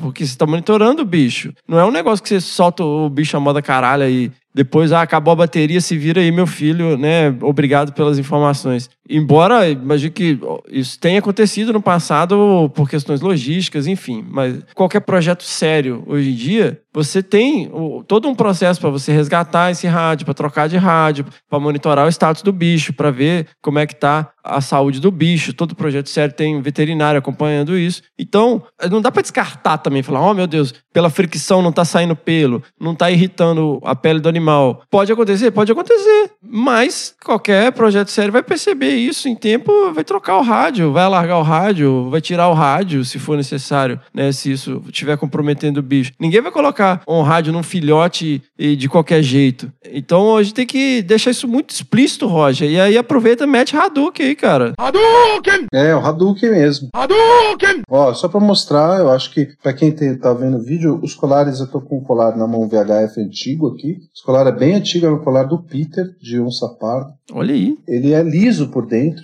mas ele é feito com material sintético. Isso aqui é hipoalergênico, né? Então, assim, é, é bem liso, que você falou de fricção. Né? A gente tem, tem um outro colar aqui também que não é tão novo, que é um colar da Lotec. Ele é um colar pesado, né? feito para pardo e para pintado. Né? Um dos primeiros, né? depois a gente vai falar disso, dos colares mais antigos GPS satélite, mas ele tem uma, uma espuma, cara, uma almofadinha assim, tanto na parte de cima quanto na parte de baixo, né? Onde fica, só não tem nas laterais, mas onde você tem um contato maior com a garganta, com a nuca, você tem esse amortecimento também. Né? Então, assim, existe uma preocupação, essa preocupação é demandada pelos pesquisadores, levadas até, o, até os fabricantes. Né? Então, os pesquisadores e fabricantes, eles estão em contato permanente. Tanto é que nesse tempo todo, muitas empresas de colar se fabricam colar não, né? Transmissores e tudo são foram construídos, foram feitas por pesquisadores que resolveram, ah, quero fazer o meu melhor, né? E aí muitas quebraram ao longo do tempo, né? A grande maioria quebrou ao longo do tempo e hoje nós temos algumas aí termos de 5 a 10 empresas que são boas mesmo, né? Porque hoje, na verdade, os componentes vêm tudo da China, né? E é um grande problema. Mas a maioria, a gente, elas vão se perdendo no caminho porque é muito caro. É muito, e a demanda é muito baixa, né? Então, assim, é, por isso fala, putz, custa muito caro uma coleira. Né? Mesmo para os de VHF, quando a gente importava, isso há 20 anos atrás, o projeto da canasta, né? O Peter, 30 anos, 20 e poucos anos atrás, é, era caro para importar, sempre foi caro para importar, né? Você tem que contar sempre com gente que venha dos Estados Unidos para muquear na mala isso, né? Então é para diminuir um pouco o custo. Né? Mas assim, o, o, custo de importação de, de equipamento, e hoje, né, porque tem aquelas questões da sensibilidade da bateria, a gente resolveu a questão da bateria, mas ainda assim é uma bateria considerada de alta periculosidade, né, Ju? Assim, não que ela vai explodir no pescoço, é importante. Então, vão falar, ah, o cara põe ah, é. uma bateria de alta periculosidade vai explodir no pescoço do bicho. Eu acho que não, muito pelo contrário. bateria de lítio ela é muito mais eficiente e permite e tem um menos potencial de aquecimento que até a própria alcalina, né? Mas como ela concentra muita energia dentro de uma, uma, uma cápsula muito pequena, né? Ela às vezes não aguenta muita pressão. Então essa coisa da importação tem coisas especiais para regular ela, né, Ju? Tem, inclusive a gente tem até que colocar a nomenclatura da, das baterias, né, que ela vai variando de acordo com o tamanho da bateria e são voos é, especiais que a gente precisa enviar isso, que são voos destinados só para carga, porque esse tipo de produto ele não pode ser transportado aonde tem voos de passageiro, por exemplo em virtude desse potencial explosivo por ser uma bateria de lítio, da forma com que ela vem acoplada no, é, nos colares, né? Então, tem uma série de regras que a gente precisa cumprir e que elas vão encarecendo, né, a cadeia do processo de fornecimento. É super importante, assim, pontuar essas coisas, porque uma coisa é uma chamada geral, isso daqui, tá, gente? Como a gente trabalha todos os dias com pesquisadores, com projetos de pesquisa, com projetos de conservação, com universidades, todo mundo vinculado, é, desenvolvendo projetos e precisando de ter orçamento para poder executar os projetos, pelo amor de Deus, gente, não faz conta de padaria. As coisas não funcionam assim. Para você ter um orçamento garantido, ainda mais que você vai submeter um projeto hoje e que talvez ele vai ser aprovado daqui dois, três anos, você precisa ter um respiro, uma gordura, porque você está trabalhando com produto importado, você está trabalhando com câmbio, você sabe que a moeda, o valor da moeda vai mudar e raramente ela muda para menos, geralmente esse câmbio só aumenta. Então, é super importante quando você for fazer o orçamento do seu projeto, pensar no equipamento que você precisa, não fazer só a conversão direta. Olha, isso aqui custa mil dólares vezes cinco então custa 5 mil reais, eu vou colocar no projeto aqui que isso custa 5 mil reais. Não, isso não custa 5 mil reais, né? Se for fazer aquisição de empresas, né, que pagam todos os custos de importação, que pagam todos os impostos, que declaram toda a mercadoria, isso aí tem uma cascata de impostos que são pagas, né? Então você tem um custo associado a isso. Então não façam conta de padaria, peçam um orçamento para poder colocar, provisionar o custo do seu projeto de uma maneira real, para você poder não deixar deixar de executar a pesquisa porque você fez o orçamento errado. Então, isso é super importante para tudo, assim. É, e, eu, eu vou fazer o, o, uma outra contrapartida também da questão. Cara, não tem atalho, velho. Atalho é o caminho mais longo para as coisas, assim. A gente ia ser o primeiro projeto a monitorar Jaguatirica no Brasil com GPS telemetria. A gente comprou na época seis rádios da Era Televilt, Roger, que a gente. Da, da- não era Wildlife Materials? Televiewt, era- Ah. eu acho que não tinha, cara. ter- Ou era Telonix, acho que era Telonix, né? Era. É, não vou lembrar. E. Era o mesmo que o pessoal tava usando para as onças no Pantanal. Foi- foram os primeiros rádios que chegaram no Brasil de GPS telemetria. É, o pessoal começou a usar lá o, o- no Pantanal, depois o- no Ivinhema e Morro do Diabo. A gente conseguiu os primeiros modelos que eram compatíveis para Jaguatirica, com drop-off, com tudo. Era tipo crista da onda na época. Aí tem um cara que traz na mala, bererê, bororó. O dinheiro do projeto foi pro buraco e sumiu o rádio. Enfim, não vou entrar em detalhe aqui. O cara sumiu. Cara, deu ruim, deve estar lá em Curitiba até hoje. Isso foi o quê? 2009? Putz. É, porque você não pode, né? Você Não, pode, não cara. pode é, não pode, enfim. Ah, não, mas pô, sempre fizemos assim, deu certo. né? Até o dia que não deu, aí tinha que inundar lá comigo. Aí foi você isso. perde o dinheiro todo de uma vez Você só. perde o dinheiro todo, aí você explica pro financiador. Ah, então, sabe o que é dinheiro? Então, que é caro pra caceta na época, né? É caro pra caceta até hoje, né? Então, É, imagine na época, que era tipo a tecnologia de ponta, né? Era o, o, o que tinha de, de mais tecnológico na época. É, tinha, eles tinham acabado de desenvolver o modelo com drop-off na época, né? Então, assim, ia ser absolutamente maravilhoso, cara. O projeto parou por um tempo, porque foi, porra, fudeu, né? É, então, meu, faz orçamento direito, né? Se o projeto tem dinheiro para comprar, compra, né? Mas assim, não dá jeitinho, galera. Jeitinho, às vezes funciona, às vezes não funciona, né? Quando não funciona, não é nem um pouco legal. É, é um grande problema. Mas vamos, eu acho que assim, o, o importante é, é a gente saber, é isso que, que, que a Juliana falou, né? São, hoje, o material, ele é delicado, né? Assim, o, o- vo- voltando a, a, a, a composição, né? A composição do aparelho, hoje, ela é muito complexa, né? E, e assim, o custo é alto, para nós principalmente, ele baixou, baixou muito o custo, né? Acho que em cinco anos ele reduziu quase 50% do custo do- dos aparelhos, né? Dos rádios. E os- o do serviço também. Pô, a gente pagava, chegava a pagar tipo 120 dólares, 150 dólares por mês para transmissão. A hora que começou a, a, os colares de satélite, a gente trabalhava com Argos, que é um sistema de satélite, é foi o primeiro que começou a registrar, é, que são esses colares aqui.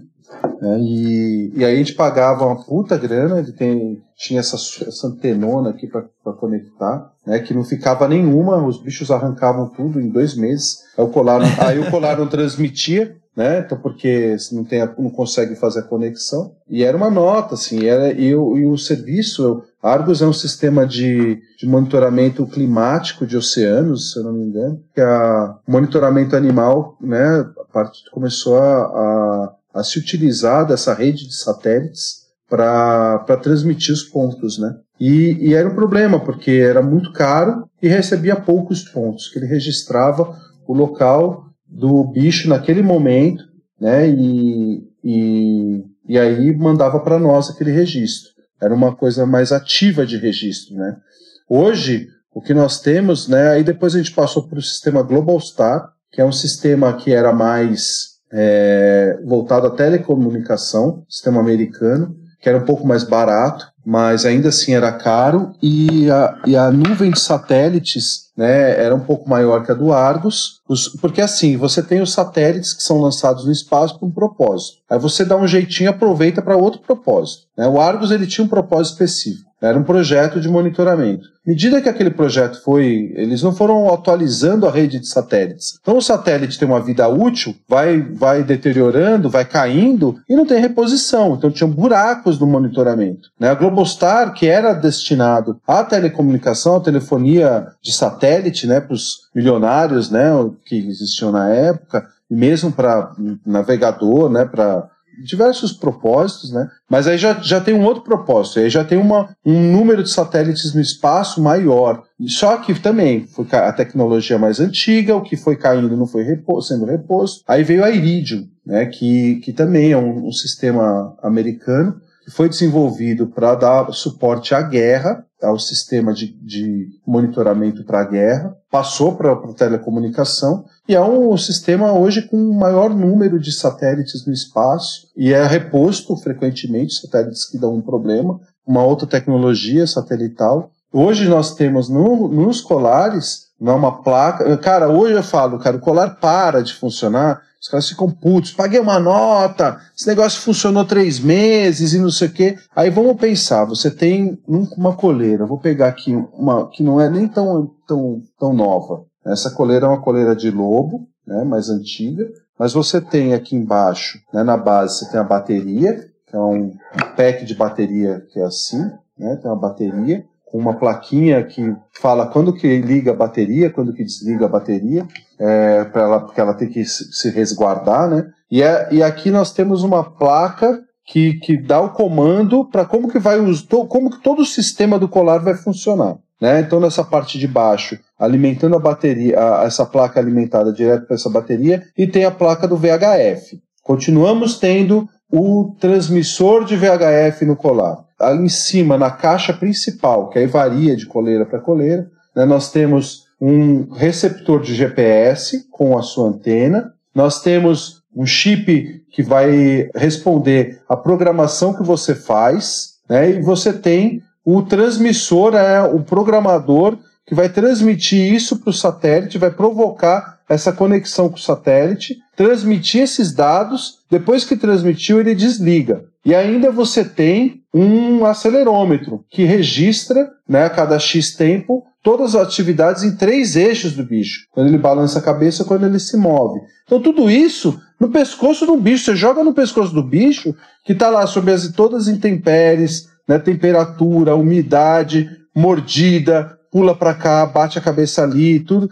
E aí você quer que funcione no prazo perfeito e que não vai funcionar, gente. Não vai. E alguns funcionar. ainda tem o, um transmissor UHF também, que é para fazer Exatamente. download via antena, né? Exatamente. Ó, esse aqui é um outro menorzinho, que é esse aqui é um Telonic, esse aqui é um Lotec. E tudo aquilo tá aqui dentro, ó. Tá aqui embaixo, na parte de baixo e aqui em cima. E a antena embutida na coleira. Então, cara, é muito componente altamente sensível de eletrônica dentro de um lugar que chega a 50, 60 graus no Pantanal, cara. Essa caixa em cima chega a temperatura altíssima. E aí pensa lá dentro, né? Você não pode ter umidade. Se tem umidade, aí para de funcionar tudo. Então é muito delicado tudo isso. E a energética disso, quanto que a bateria vai alimentar, não vai. Ela tem que começar, tem que parar, tem que começar, tem que parar. Aí aciona para mandar para o satélite, volta. Tudo isso é muito complexo. Né? Então essa evolução, quando eles falam, pô, pega um tag de gado e põe numa onda, por que, que vocês não fazem isso? É mais barato. Falei, cara. GPS de carro. Por que, que você não coloca É. o GPS que rastreia É, carro? cabe É. num pendrive. Não, exato. Aí você tem os caras que falam, pô, não é possível, com essa tecnologia de GPS de tudo que tem no celular, que vocês não conseguem fazer um negócio mais simples, né?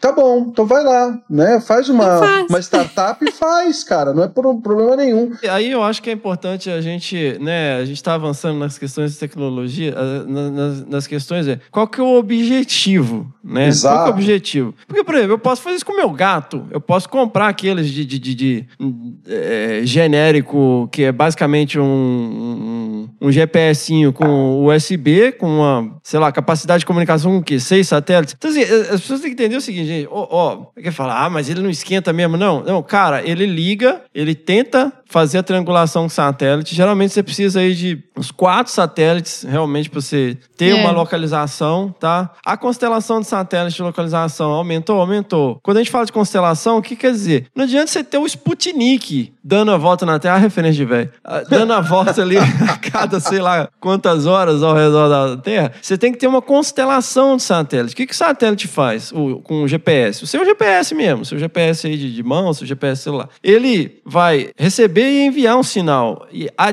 a diferença da transmissão do satélite para o tempo que ele leva, ele calcula né, o, o tempo de deslocamento, a distância que você está do satélite. E aí ele vai fazer isso com um satélite, com outro satélite, com outro satélite. E a distribuição espacial desses satélites é o que vai permitir triangular a sua localização. Então, quanto mais satélites você tem a capacidade de se comunicar, maior vai ser a precisão dessa localização.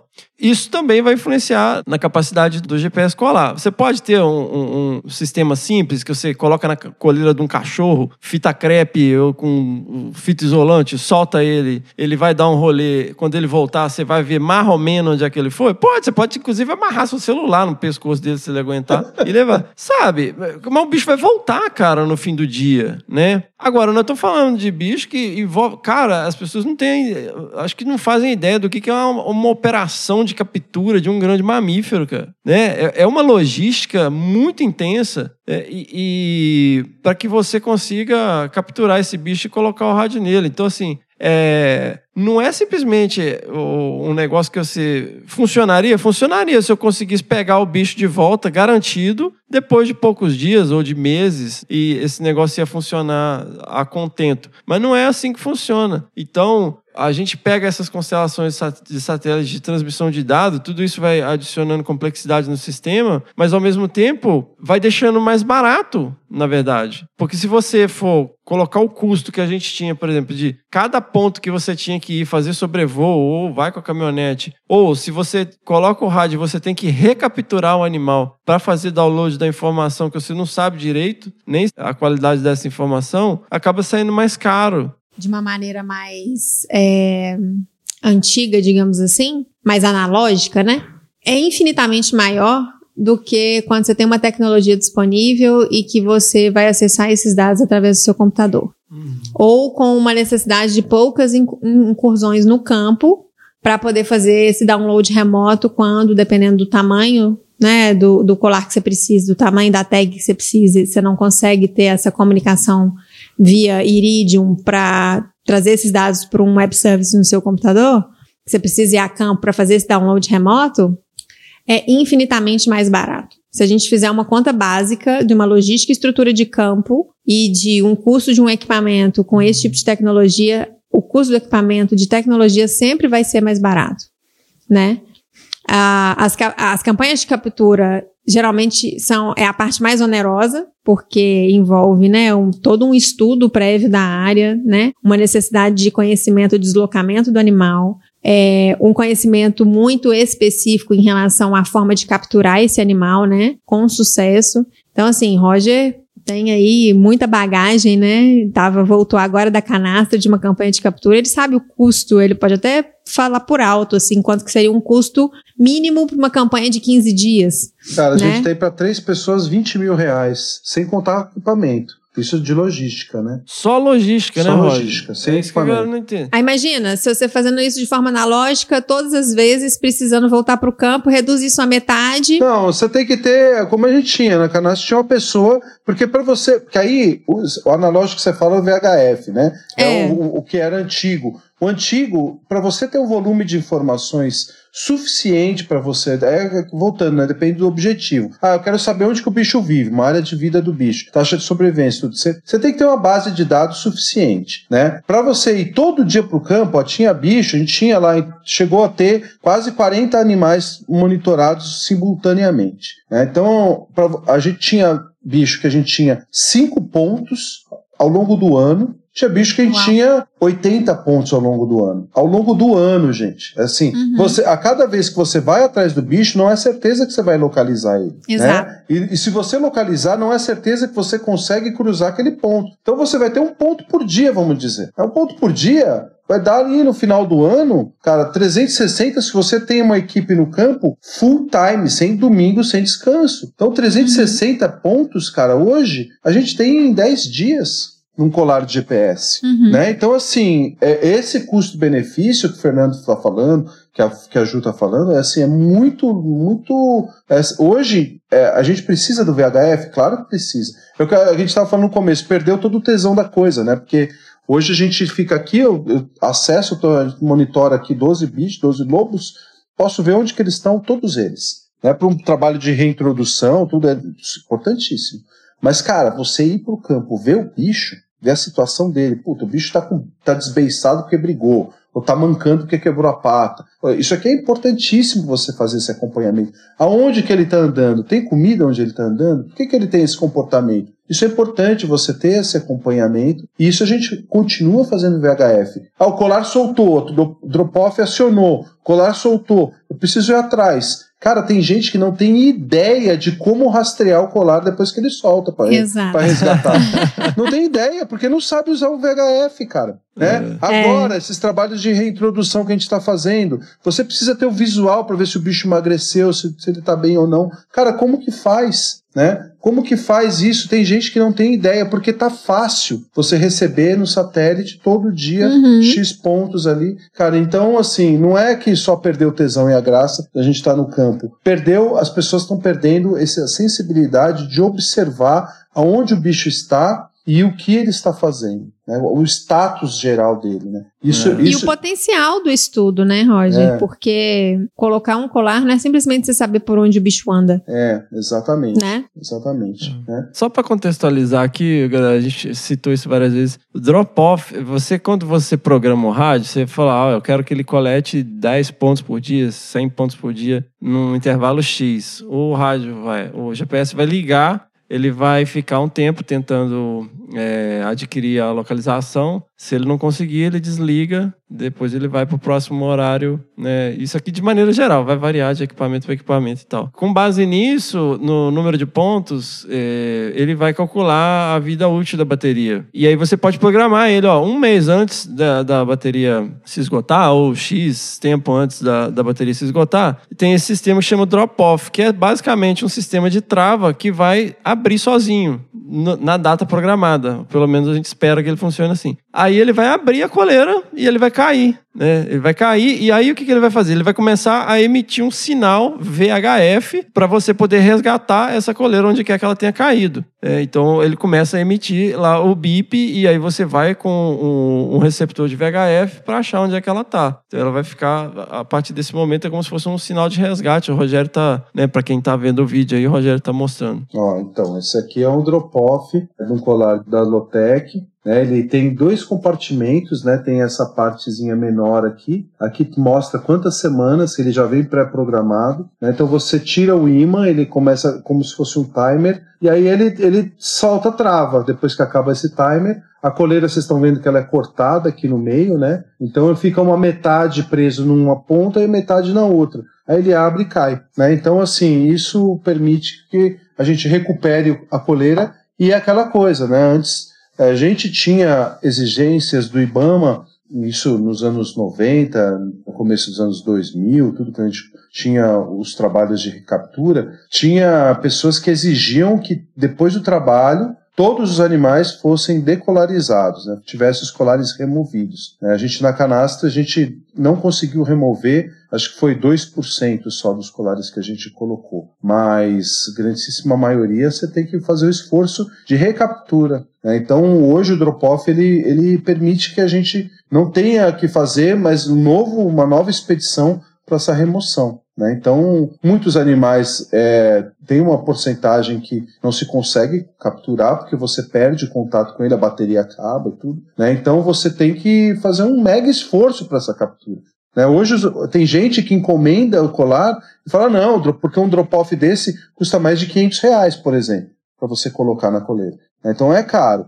Mas as pessoas falam, não, não, pode deixar aí que depois a gente pega, a gente recaptura. E não é tão simples assim fazer a recaptura desses bichos, né? Então o drop-off ajuda muito isso, né? E, e hoje, assim, a gente já vê, a tecnologia do drop-off melhorou muito também. Porque é, a gente tem falhas, como todo aparelho eletrônico ali no, pescoço do bicho tem falhas, né? E aí tem gente que fala, cara, vou colocar, pegou, pegou um bicho ali de um ano, um ano e meio, né? E aí vai botar coleira no bicho. Ah, não, tem o drop-off. O drop-off vai acionar. Se não acionar, você mata o bicho enforcado. Né? Então, assim, tem essas, essas regras, cara. Você- se o bicho vai encorpar ainda, você não vai botar coleira no pescoço do bicho. Con- Confiando na, na tecnologia que pode ser falha, né? É, e a gente tem algumas opções atualmente também que elas facilitam um pouco essa logística, né? Porque assim, além do drop-off, você ter o drop-off disponível para alguns modelos com o tempo de bateria independente que ele vai soltar depois de tantas semanas, é, a gente também tem alguns modelos que é possível possível é, fazer esse sistema funcionar remotamente, né? O mesmo sistema que você usa para poder visualizar os dados, você consegue fazer o acionamento desse drop-off à distância. On demand, né? É, e mas assim, ah, então e se o colar for pequeno o suficiente para não ter um sistema drop-off, por exemplo? É, atualmente a gente tem condições de solicitar para alguns fabricantes um tipo de trama que é um tecido biodegradável, que mesmo se aquele animal não for recapturado e o colar dele não tiver um sistema drop-off, ao longo dos anos, a, uma parte da coleira ela vai se desfazer e ele vai cair de toda forma. Então, o animal não vai ficar para o resto da vida com isso.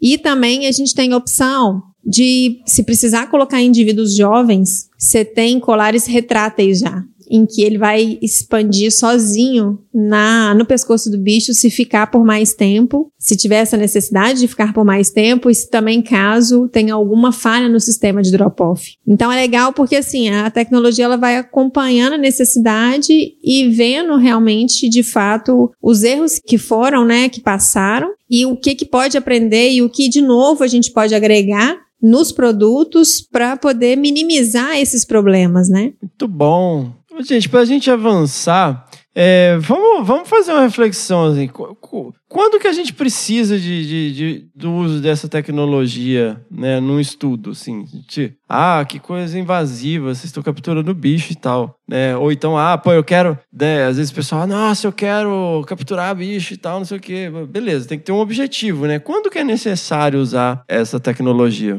Eu acho que tem muito uma avaliação assim do do custo-benefício e o, o, que você precisa para sua pesquisa. É, é um trabalho. Ah, hoje em dia você não, você não vai gastar uma puta grana, gastar 20 mil reais por captura, que você para capturar dois bichos e monitorar por seis meses, é, pagando 60 mil reais cada coleira, se você de fato precisa de um, de um N amostral assim, maior que 10 animais. Você não vai capturar em, em 15 dias 10 animais, né, dependendo da espécie. Né?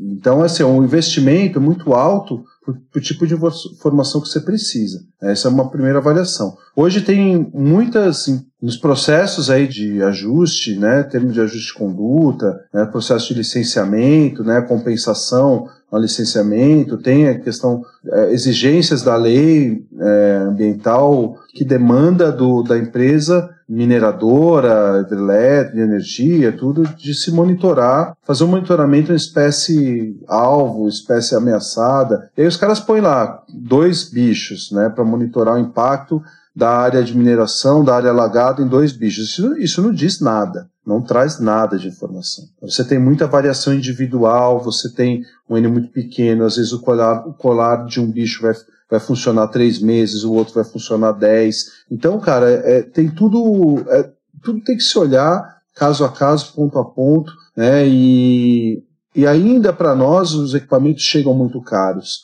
né? E aí, por isso, as empresas não querem gastar. Os pesquisadores não têm dinheiro. Você vai fazer um mestrado com, com, com dados de GPS satélite, você consegue. Mas quanto? Você tem dinheiro para isso? Um, aluno de mestrado, um professor tem para fazer isso? É muito caro, eu acho. Então, assim, depende muito da pergunta, mas tem coisas, é, é, é para mim, o monitoramento, se pegar um bicho para fazer uma soltura, né, que não seja Roberto Carlos, né, para não ser Roberto Carlos, você tem que, você tem que ter. Roberto Carlos, é, a referência é é aquela coisa do show do Roberto Carlos de dar um beijo na flor e jogar pro mundo, né? É Exato. isso. É, Dá um beijinho e solta o bicho. É. é. Vai viver. Que é isso, é 99% dos, das questões de soltura, né? Dos processos de soltura são assim. Livre demanda, assim, é uma coisa contínua, muita quantidade. E aí, se você for pensar em, em solturas com grandes critérios para avaliar o resultado dessa soltura, você precisa monitorar esse bicho e ver a resposta dele. Esses casos eu acho que são super louváveis. É um N de 1, mas é aquele animal que você reabilitou, que você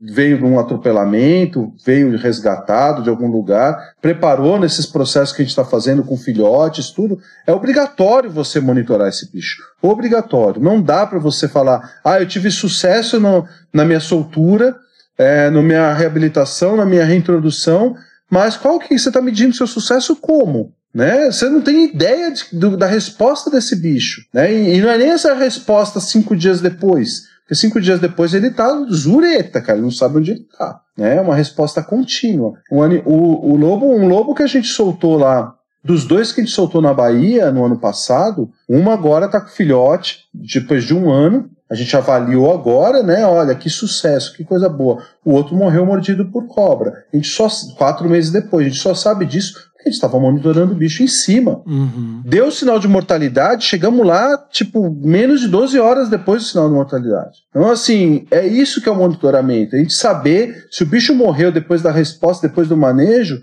por que, que ele morreu? A coleira atende isso. Por onde ele está andando? Ele adaptou? Quanto tempo? Essa fêmea que, que teve filhote agora levou seis, anos, seis meses para se estabelecer, para ter uma área, para parear. Então, tudo isso só vem a partir do monitoramento das coleiras. O estudo da sarna que a gente está fazendo né, no interior de São Paulo aqui, a gente está vendo aonde que eles estão andando e onde que eles estão pegando a, a sarna. Né? Onde se, o que, que, é, qual é o fator predisponente no ambiente que está fazendo que esse bicho pegue a sarna? Né? Qual o tipo de paisagem que ele está andando para pegar? Né? É o contato de um animal com outro. Né? A gente está medicando. Três meses depois tem que medicar de novo. Onde que ele está para a gente fortalecer a possibilidade, né? aumentar a efetividade de uma recaptura para uma med nova medicação? Então tudo isso eu acho que são objetivos e mesmo as áreas de vida para alguns bichos que a gente não conhece, porque as áreas de vida no mundo de hoje é num ambiente totalmente degradado. Então, quanto tem dentro de um bicho que a gente está estudando de área preservada e de área de degradada? O que, que isso interfere na vida do bicho? Isso vai cruzando com a saúde. Então, tem vários objetivos que são não só louváveis o monitoramento, mas extremamente importantes você saber a movimentação, o percurso que o bicho faz, é, a resposta às influências do meio, a interferência humana, tudo isso, né? Para predação, né, a gente tem é, bicho que está voltando na fazenda, predando, né? A gente tem vários bichos que a gente tem monitorado com isso, tanto lá em Foz do Iguaçu, né? então, o bicho que provoca conflito, é importante você saber acompanhar ele, né? Projeto do galinheiro na canastra, a gente fez muito isso, né? A gente sabia uhum. que não era o lobo que estava comendo a galinha, era outro bicho, porque o lobo estava longe de lá. A gente mostrava para o proprietário isso, né? Então aqueles bichos a gente conseguiu salvar, porque não foi ele que comeu a galinha no dia anterior, né? Olha quanta coisa que dá para a gente extrair, né, do, do monitoramento. Hoje a gente está com implante cardíaco, cruzando o, onde o bicho está andando com a frequência cardíaca. Se o bicho está na beira da estrada, você está vendo que, cara, o bicho que atravessa muito estrada, a frequência cardíaca dele é assim muito superior do bicho que anda sem ter que cruzar estradas, né? Então isso é, tem, muito legal. Tem, tem, vários estudos que mostram isso com o urso, né? Primeiros trabalhos de, do monitoramento cardíaco, à medida que o bicho ia aproximando da estrada, ele não estava nem na beira da estrada. A frequência cardíaca dele já estava aumentando, porque ele sabia que a estrada estava chegando para ele cruzar. Olha que loucura isso, cara. Então, você cruzar essas informações e ter a coleira para te dar esse, esses dados é sensacional e é importantíssimo, né? Caramba, velho. Rogério Cunha de Paula, senhoras e senhores. Esse é o cara, hein, velho.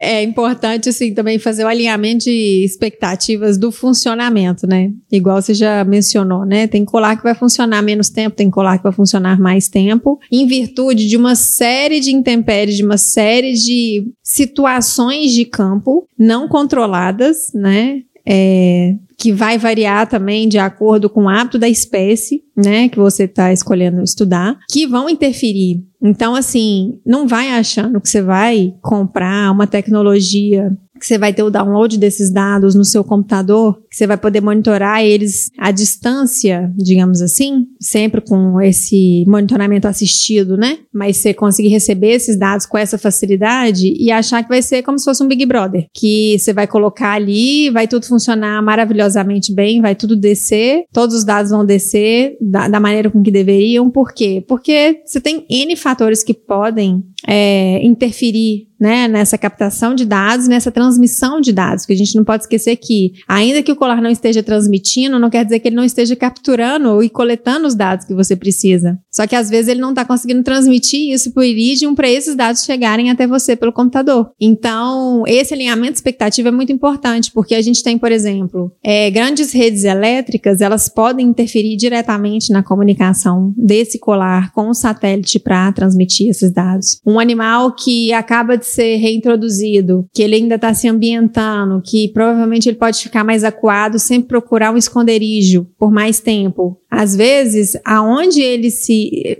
onde ele vai escolher para poder se esconder, às vezes esse colar não vai conseguir comunicar com muita facilidade com o satélite para transmitir os dados. Então, às vezes pode ter um delay, né, desses dados de transmissão de dados. É, às vezes pode acontecer uma queimada no lugar, né? O ambiente pegou fogo. E aí o animal morreu e às vezes nem a detecção de mortalidade pode ser que não, não seja emitido esse sinal de mortalidade. Se você colocou o colar inverso, então se o colar rodou no pescoço do bicho, isso vai interferir na comunicação, porque a antena ela tem que estar tá para cima. Então, assim, tem fatores que estão diretamente associados a isso. Então, assim, colocando, né, dentro de um, de um, de um raciocínio linear, assim, entre a escolha do colar, né, o que, que vem antes? Vem isso tudo que o Rogério falou, né, que parte do pressuposto, qual que é o seu estudo, tem a necessidade dessa tecnologia, tem esse investimento, vai ser suficiente para você fazer o estudo, vai trazer uma quantidade de dados suficiente para você desenvolver sua pesquisa? Se tudo isso for sim, maravilha, você já definiu que você vai usar a tecnologia. Mas aí, quando você define a tecnologia que você vai utilizar, o tipo de colar que você vai utilizar, você também tem que alinhar as expectativas, sabendo que essas intercorrências elas podem acontecer, né? E fazer o dever de casa, né, galera? Assim, porque, ah, eu quero trabalhar com isso, mas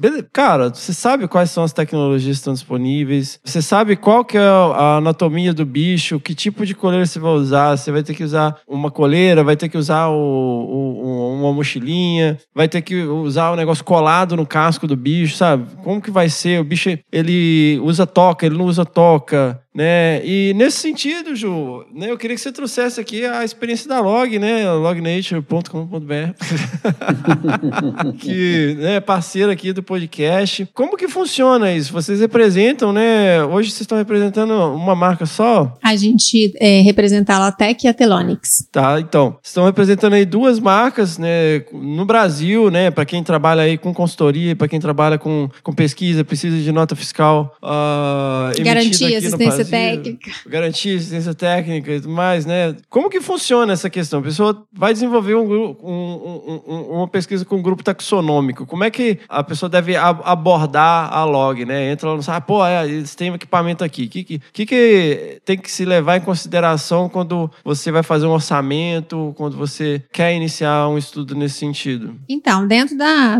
da nossa rotina, da experiência que a gente tem aqui, é, o que, que a gente observa? A gente observa que a gente tem é, pesquisadores interessados na tecnologia, mas que conhecem pouco sobre ela, até mesmo para poder definir se precisa ou não e se existe ou não essa tecnologia para o tipo de trabalho que vai ser desenvolvido. E a gente também já tem os pesquisadores que já têm experiência e que já sabem o que, que querem. E tem aqueles que têm muita experiência, mas não têm o dinheiro. Quem tem dinheiro, o pessoal que está ouvindo aí, conhece aquele empresário que gosta de bicho, né? Que conhece aquele edital, falou, quero entrar no edital. Parcerias, cara, as parcerias, é. elas são uhum. sempre o canal, falo, cara, conservação não se faz sozinho. E eu acho que antes da Ju entrar na, na, na questão comercial da coisa, custos e tudo, porque eu acho que é interessante as pessoas saberem, eu acho que é análise de dados, cara. Hoje a gente tem tentado, tem, é, a gente trabalha pelo Senap, é, auxiliando na análise de dados vários projetos, vários pesquisadores, é, direcionando, ajudando na programação das coleiras. Ah, os caras procuram a gente, o que, que você acha que funciona essa programação aqui, a outra? Então a gente presta essa assistência e principalmente na análise de dados. Hoje a gente tem publicado né, tem soltado os dados para publicar com grupos, cara. Acabamos de publicar um artigo na Science. Ótimo. Uma carteirada. É? Quer deixar?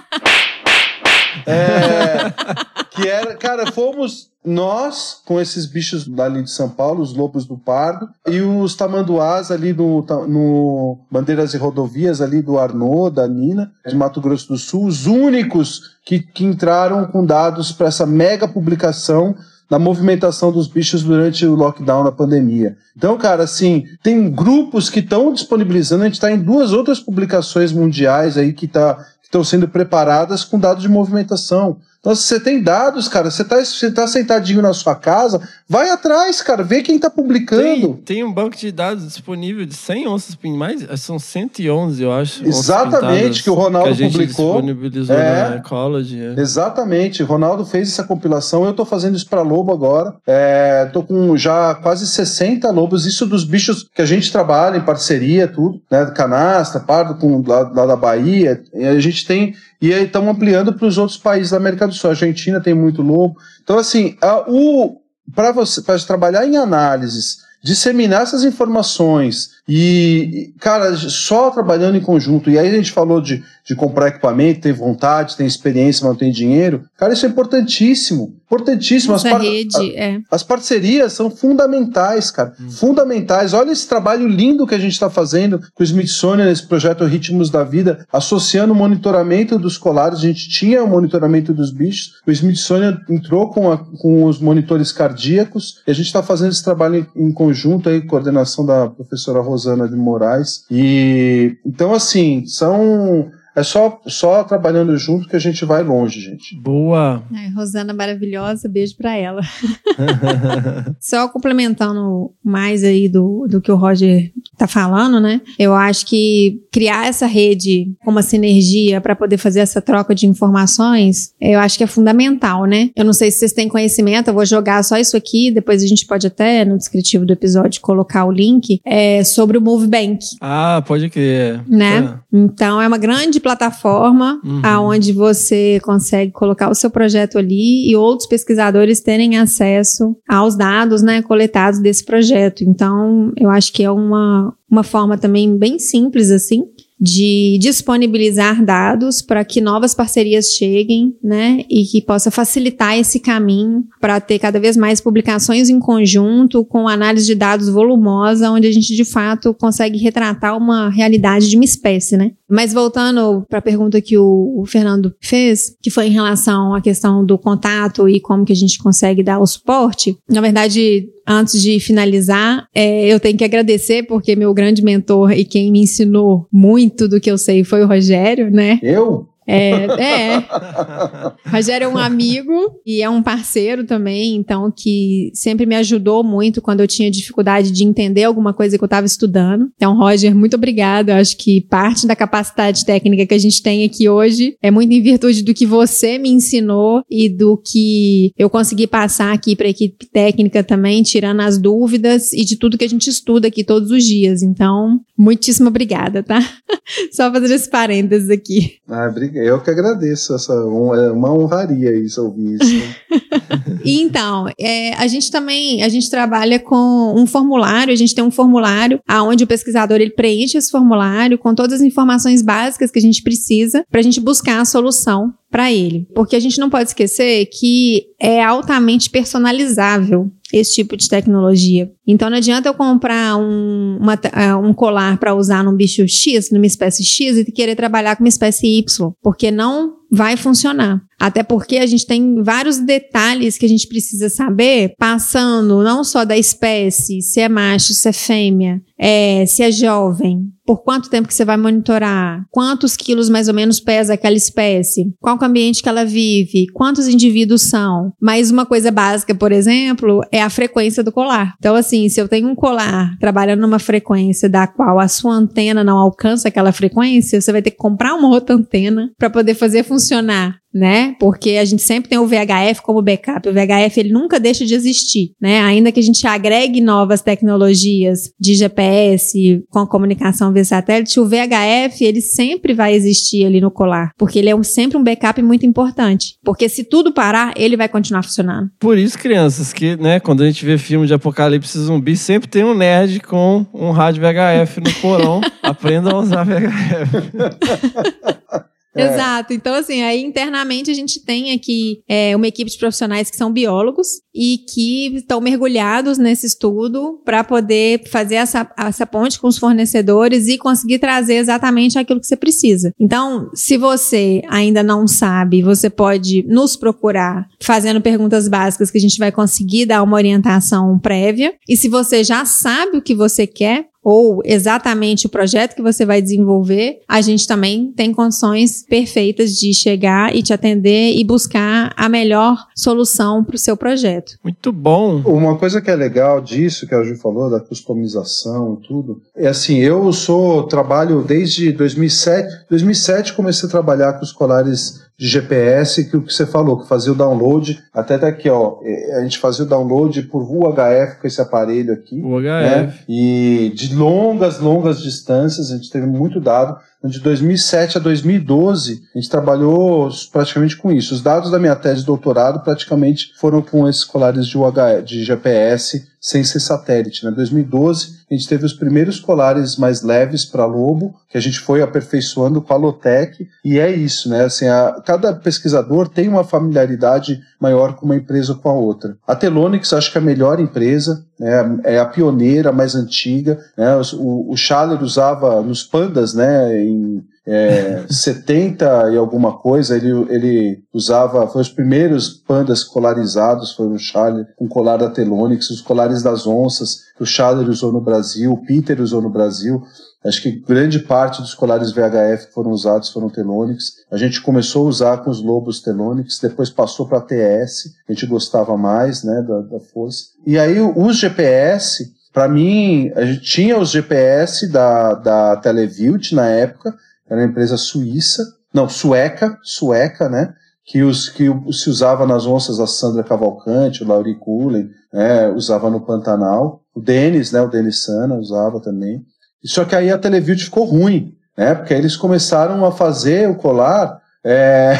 Cara, era surreal. Você lembra? A gente tinha que, tinha que ir com um computador, conectar o receptor no computador, e aí você tinha que fazer tudo isso e fazer o download do bicho porque ele não tinha no receptor de download um local de armazenamento. Então, ele, você tinha que fazer direto pro computador esse download. Sim. Cara, então você tinha que ir no cavalo, cara. Eu lembro que tinha o Fernando Azevedo ia monitorar as onças no cavalo, com, segurando o receptor com uma mão, o, o computador na outra, a gente de barco na Tayamã, você lembra, né, Fê? Plugava uhum. o negócio no, no, computador, no barco ali, um segurava a antena, o outro computador com receptor. É uma loucura, cara. E aí, aí a Televilt então foi perdendo, que virou Follow It, foi perdendo esse espaço, porque ficou ruim, ah, né? É, virou Follow It. É. A gente teve rádio que ele simplesmente parou de funcionar, É. assim. O cara achou ele pé da, da porteira, assim, a deu pra, e não, tinha pego, não pegou nenhum ponto. Não, assim, era, foi ficando ruim. E a Lotec é muito antiga no mercado. E a gente começou para os lobos, foi a primeira empresa que começou a fazer os colares mais leves, né, o material mais leve e tudo. E aí a gente começou a trabalhar com, com os colares da Lotec. E para os lobos deu super certo. A gente usou o GPS, depois os primeiros de satélite. E até hoje a gente usa, por, porque a Lotec tem uma coisa que é muito interessante, que é a interface. A interface é, dos colares permitem que a gente mude é, a programação a hora que eu quiser. Eu posso mudar a programação. Então isso foi muito interessante. Eu vou até usar o exemplo um caso agora que a gente teve um lobo na Bahia, que estava dentro de uma plantação de milho com a prole inteira, os filhotes, e os caras iam colher o milho. Né? E a gente falou, cara, mudou a, a, o regime de coleta de dados. Era a cada hora com uma transmissão a cada 12 horas. Né? Ele mandava 12 pontos duas vezes por dia. A gente mudou assim, a cada meia hora para transmitir dois pontos, duas transmissões por hora. Quer dizer, uma transmissão por hora. Então tinha dois pontos por hora, sabendo exatamente onde aquela fêmea estava. Que aí gente falei para a bióloga lá que trabalha no projeto lá, que é a Rafa, um beijo para Rafa, é, fica na colheita com o VHF, vendo se a mãe move de lugar. Né, e a mãe não movia de lugar. E aí, quando os caras foram chegando com a colheitadeira perto, ela saiu. Né? Então a gente sabia exatamente onde estava a toca, mas não teve jeito que o carro passou, o trator matou uns e pegou o outro, fraturou pelve do bicho, perdemos o bicho na cagada, assim. Mas a gente estava em cima, né? Não estava ali prestando atenção, porque a gente pôde ter esses pontos dela nos dias antes, aumentou essa, o monitoramento, tentamos afugentar, que tem uns os, os mea, as coisas no meio, aí tentamos afugentar ela para outra área, tudo. Então a gente pôde acompanhar porque a gente mudou a frequência da, do, do recebimento da informação assim. Para esses bichos que a gente está monitorando pós-soltura, também, né? O Canelinha aqui no estado de São Paulo atravessa a estrada todo dia. né? Então, todo dia que ele se, apro se aproxima mais da estrada, a gente diminui o regime de, de coleta de transmissão para ver se o bicho está ali muito perto e tal.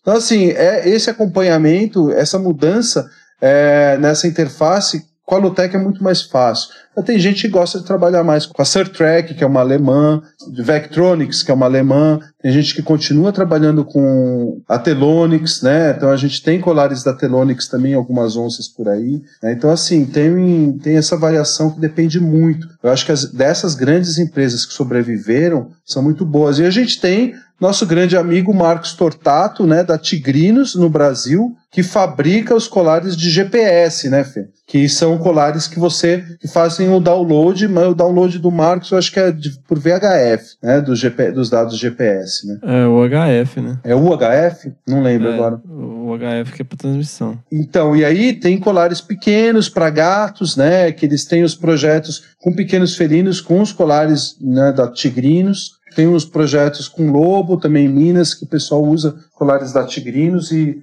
e funciona bem, assim. Aí é o que a gente falou, depende do propósito do projeto, né? Então tem funcionado bem para esses propósitos, né? Boa! Então, pessoal, quem quiser saber mais sobre é, os projetos que a gente está citando aqui, quem quiser saber mais sobre a log, vamos aí encaminhar uns jabazinhos aqui. Fiquem aí, galera, não vão embora. Diga aí, Roger, como é que tá lá o- os perfis do Amigo do Lobo? Fala aí também do Senap, né? Os projetos com lobo a gente tem divulgado através do projeto Sou Amigo do Lobo, que é justamente um projeto criado para divulgar essas informações do campo. Então, o Lobos da Canastra, os bichos monitorados na canastra, os é, aqui em São Paulo também, né, os da Bahia, Pequi, a gente tem divulgado por esse canal. Né? A gente tem o, o canal, o perfil no Instagram, no Facebook, que é Amigo do Lobo. E tem o perfil do Senap, né? Nós, a gente não atualiza tanto assim esses trabalhos de, de monitoramento pelo perfil do Senap, mas as publicações e algumas outras informações também estão lá, que é arroba ICMBioSenap. E tem o Onças do Iguaçu também, né? Que a gente tem é, bastante divulgação dos trabalhos feitos ali com as onças ali na região do Iguaçu. Muito bom. E da log, Ju, fala aí o, o jabazinho aí, onde que a gente acha mais informações. Quem quiser conhecer os modelos de rádio colar que a log trabalha, onde que acha informação. É, então, gente, vocês podem entrar em contato aqui conosco através do e-mail ou do telefone. O e-mail pode ser o vendas@lognature.com.br. É, o telefone, o DDD é 31 3222 8012. E a gente também tem informações tanto no nosso canal do YouTube, que é o Log Nature, é só buscar lá. E a gente tem a página do Instagram também, que é arroba log underline nature, que também tem bastante informação e vocês conseguem ter é, notícias mais atualizadas sobre o que a gente tem de novidade de produto ou de conteúdo. É, além disso, tem o nosso site, que é o www.lognature.com.br. E a gente está aqui sempre à disposição para entregar nosso melhor, para poder fazer o nosso máximo, para poder apoiar os pesquisadores, cons- conseguir a solução adequada, né? E acho que isso é o mais importante, entregar uma solução que vai funcionar e não vai virar lixo. É muito importante isso. Muito bom. É isso aí, galera. Vamos encerrando aqui esse episódio absolutamente sensacional, com duas referências incríveis aqui no assunto no Brasil. Né? Espero que vocês tenham gostado. Com certeza a gente trouxe aí, né, Roger, arqueologia, como o Mazin re- referenciou nosso episódio sobre a magia fotográfica. arqueologia de radiotelemetria. Mas é isso, galera. Tem que fazer o dever de casa, né, para entender como as tecnologias funcionam. As coisas, apesar de estar sendo transmitido por satélite atualmente, as coisas não caem do céu. Tem que fazer a sua parte, estudar, entender é, o porquê de, de se fazer as coisas, por que usar essa tecnologia, né, de forma a se obter os melhores resultados. Né, Ah, porque é uma tecnologia cara, a logística é cara, então assim, a gente não pode usar isso em vão. Muitas vezes estamos usando aí dinheiro público, inclusive, para conduzir essas pesquisas, então a gente tem que otimizar fazendo a nossa parte, estudando não só essa parte prévia, né, como o Rogério enfatizou em vários momentos, e eu reforço testemunha e adepto, é, a gente tem que estudar física para entender a telemetria e também tem essa vantagem, né, de te preparar um pouco para o apocalipse, porque a gente vai acabar voltando a se comunicar com o rádio VHF. Então, compre aí a sua anteninha, né, ó, e, e comecem a, a navegar aí na, sempre respeitando os limites, 144, 148 MHz, pra, que é a faixa que a gente tem autorização para usar. Qualquer dúvida, vocês sabem, o nosso e-mail é a. Qual que é o nosso e-mail, Roger? Ah, é a primeira pedra. primeira pedra, arroba desabraço.com.br. Então, mandem aí as suas pedradas, sugestões, críticas construtivas sobre o episódio. Se vocês tiverem dúvidas, né, vocês podem é, procurar os perfis que o Rogério e, e a Ju uh, mencionaram, conversar diretamente com eles, ou se vocês quiserem trazer aqui como pauta para o podcast, é, basta mandar o seu e-mail para o primeirapedra.desabrace.com.br ou comentar aqui né, no Spotify, que é a nossa principal plataforma de distribuição do podcast. Ju, Roger, vamos encaminhando aí. Eu agradeço enormemente né, a disponibilidade de vocês. São uma coisa que a gente queria fazer há um tempo, né, Roger? Pô, era o próximo passo. E Ju, né, pontapé inicial aí, Bionote, desabraçando árvores. Estou aqui diretamente de Belo Horizonte, da Terrinha. Bom, eu é que agradeço, agradeço a oportunidade é, da gente estar aqui fazendo essa troca de informações, levando esse conhecimento tão importante. É, e só uma coisa para vocês não esquecerem, que a tecnologia ela só resolve quando tem conhecimento. Então, por favor, gente, estudem. É isso aí. Roger. É isso aí. Faço as palavras das Ju as minhas. Precisa estudar, precisa saber o que está tá mexendo. Cara, telemetria não é brincadeira né? Colarizar um bicho é uma forma. É, tu, é tudo é invasivo, né? Captura invasiva, colarização invasiva, mas a gente tem tentado fazer tudo isso né, de forma menos é, problemática possível, né? A gente hoje, cara, eu falo, durante todos esses anos, o ano que vem o projeto Lobos da Canastra faz, vai fazer 20 anos, tem 20 anos que eu boto coleira em lobo, nunca perdemos um lobo, assim, em forma nenhuma, nem em procedimento, nem em decorrência de coleira, nem em decorrência de nada. Né? Então, assim, é uma, para mim, o, o que a Ju falou é tem que ter, se cercar de todos os cuidados possíveis e imagináveis para que a nossa pesquisa não interfira sobremaneira na vida dos bichos, né? Então, o recado desse programa é, cara, feliz demais de poder compartilhar essas informações né, para todos. Aprendam física, né? Você que sempre odiou física na escola, né, quer mexer com isso, mesmo que seja telemetria de GPS satélite, você vai ter que ir atrás do colar para poder resgatar ele depois que o drop-off acionar. Você vai ter que analisar os dados, contem com a gente para analisar esses dados, colabore com os nossos projetos, colabore com a log, colabore com o Desabraçando. O nosso próximo passo vai ser fazer um videocast no estúdio, né, Fê? Para isso a gente conta com a colaboração de todos, para a gente continuar evoluindo nas pesquisas e na divulgação. Boa, sensacional, galera. Seguimos então. Vamos lá. Beijo. Falou, gente. Nekasa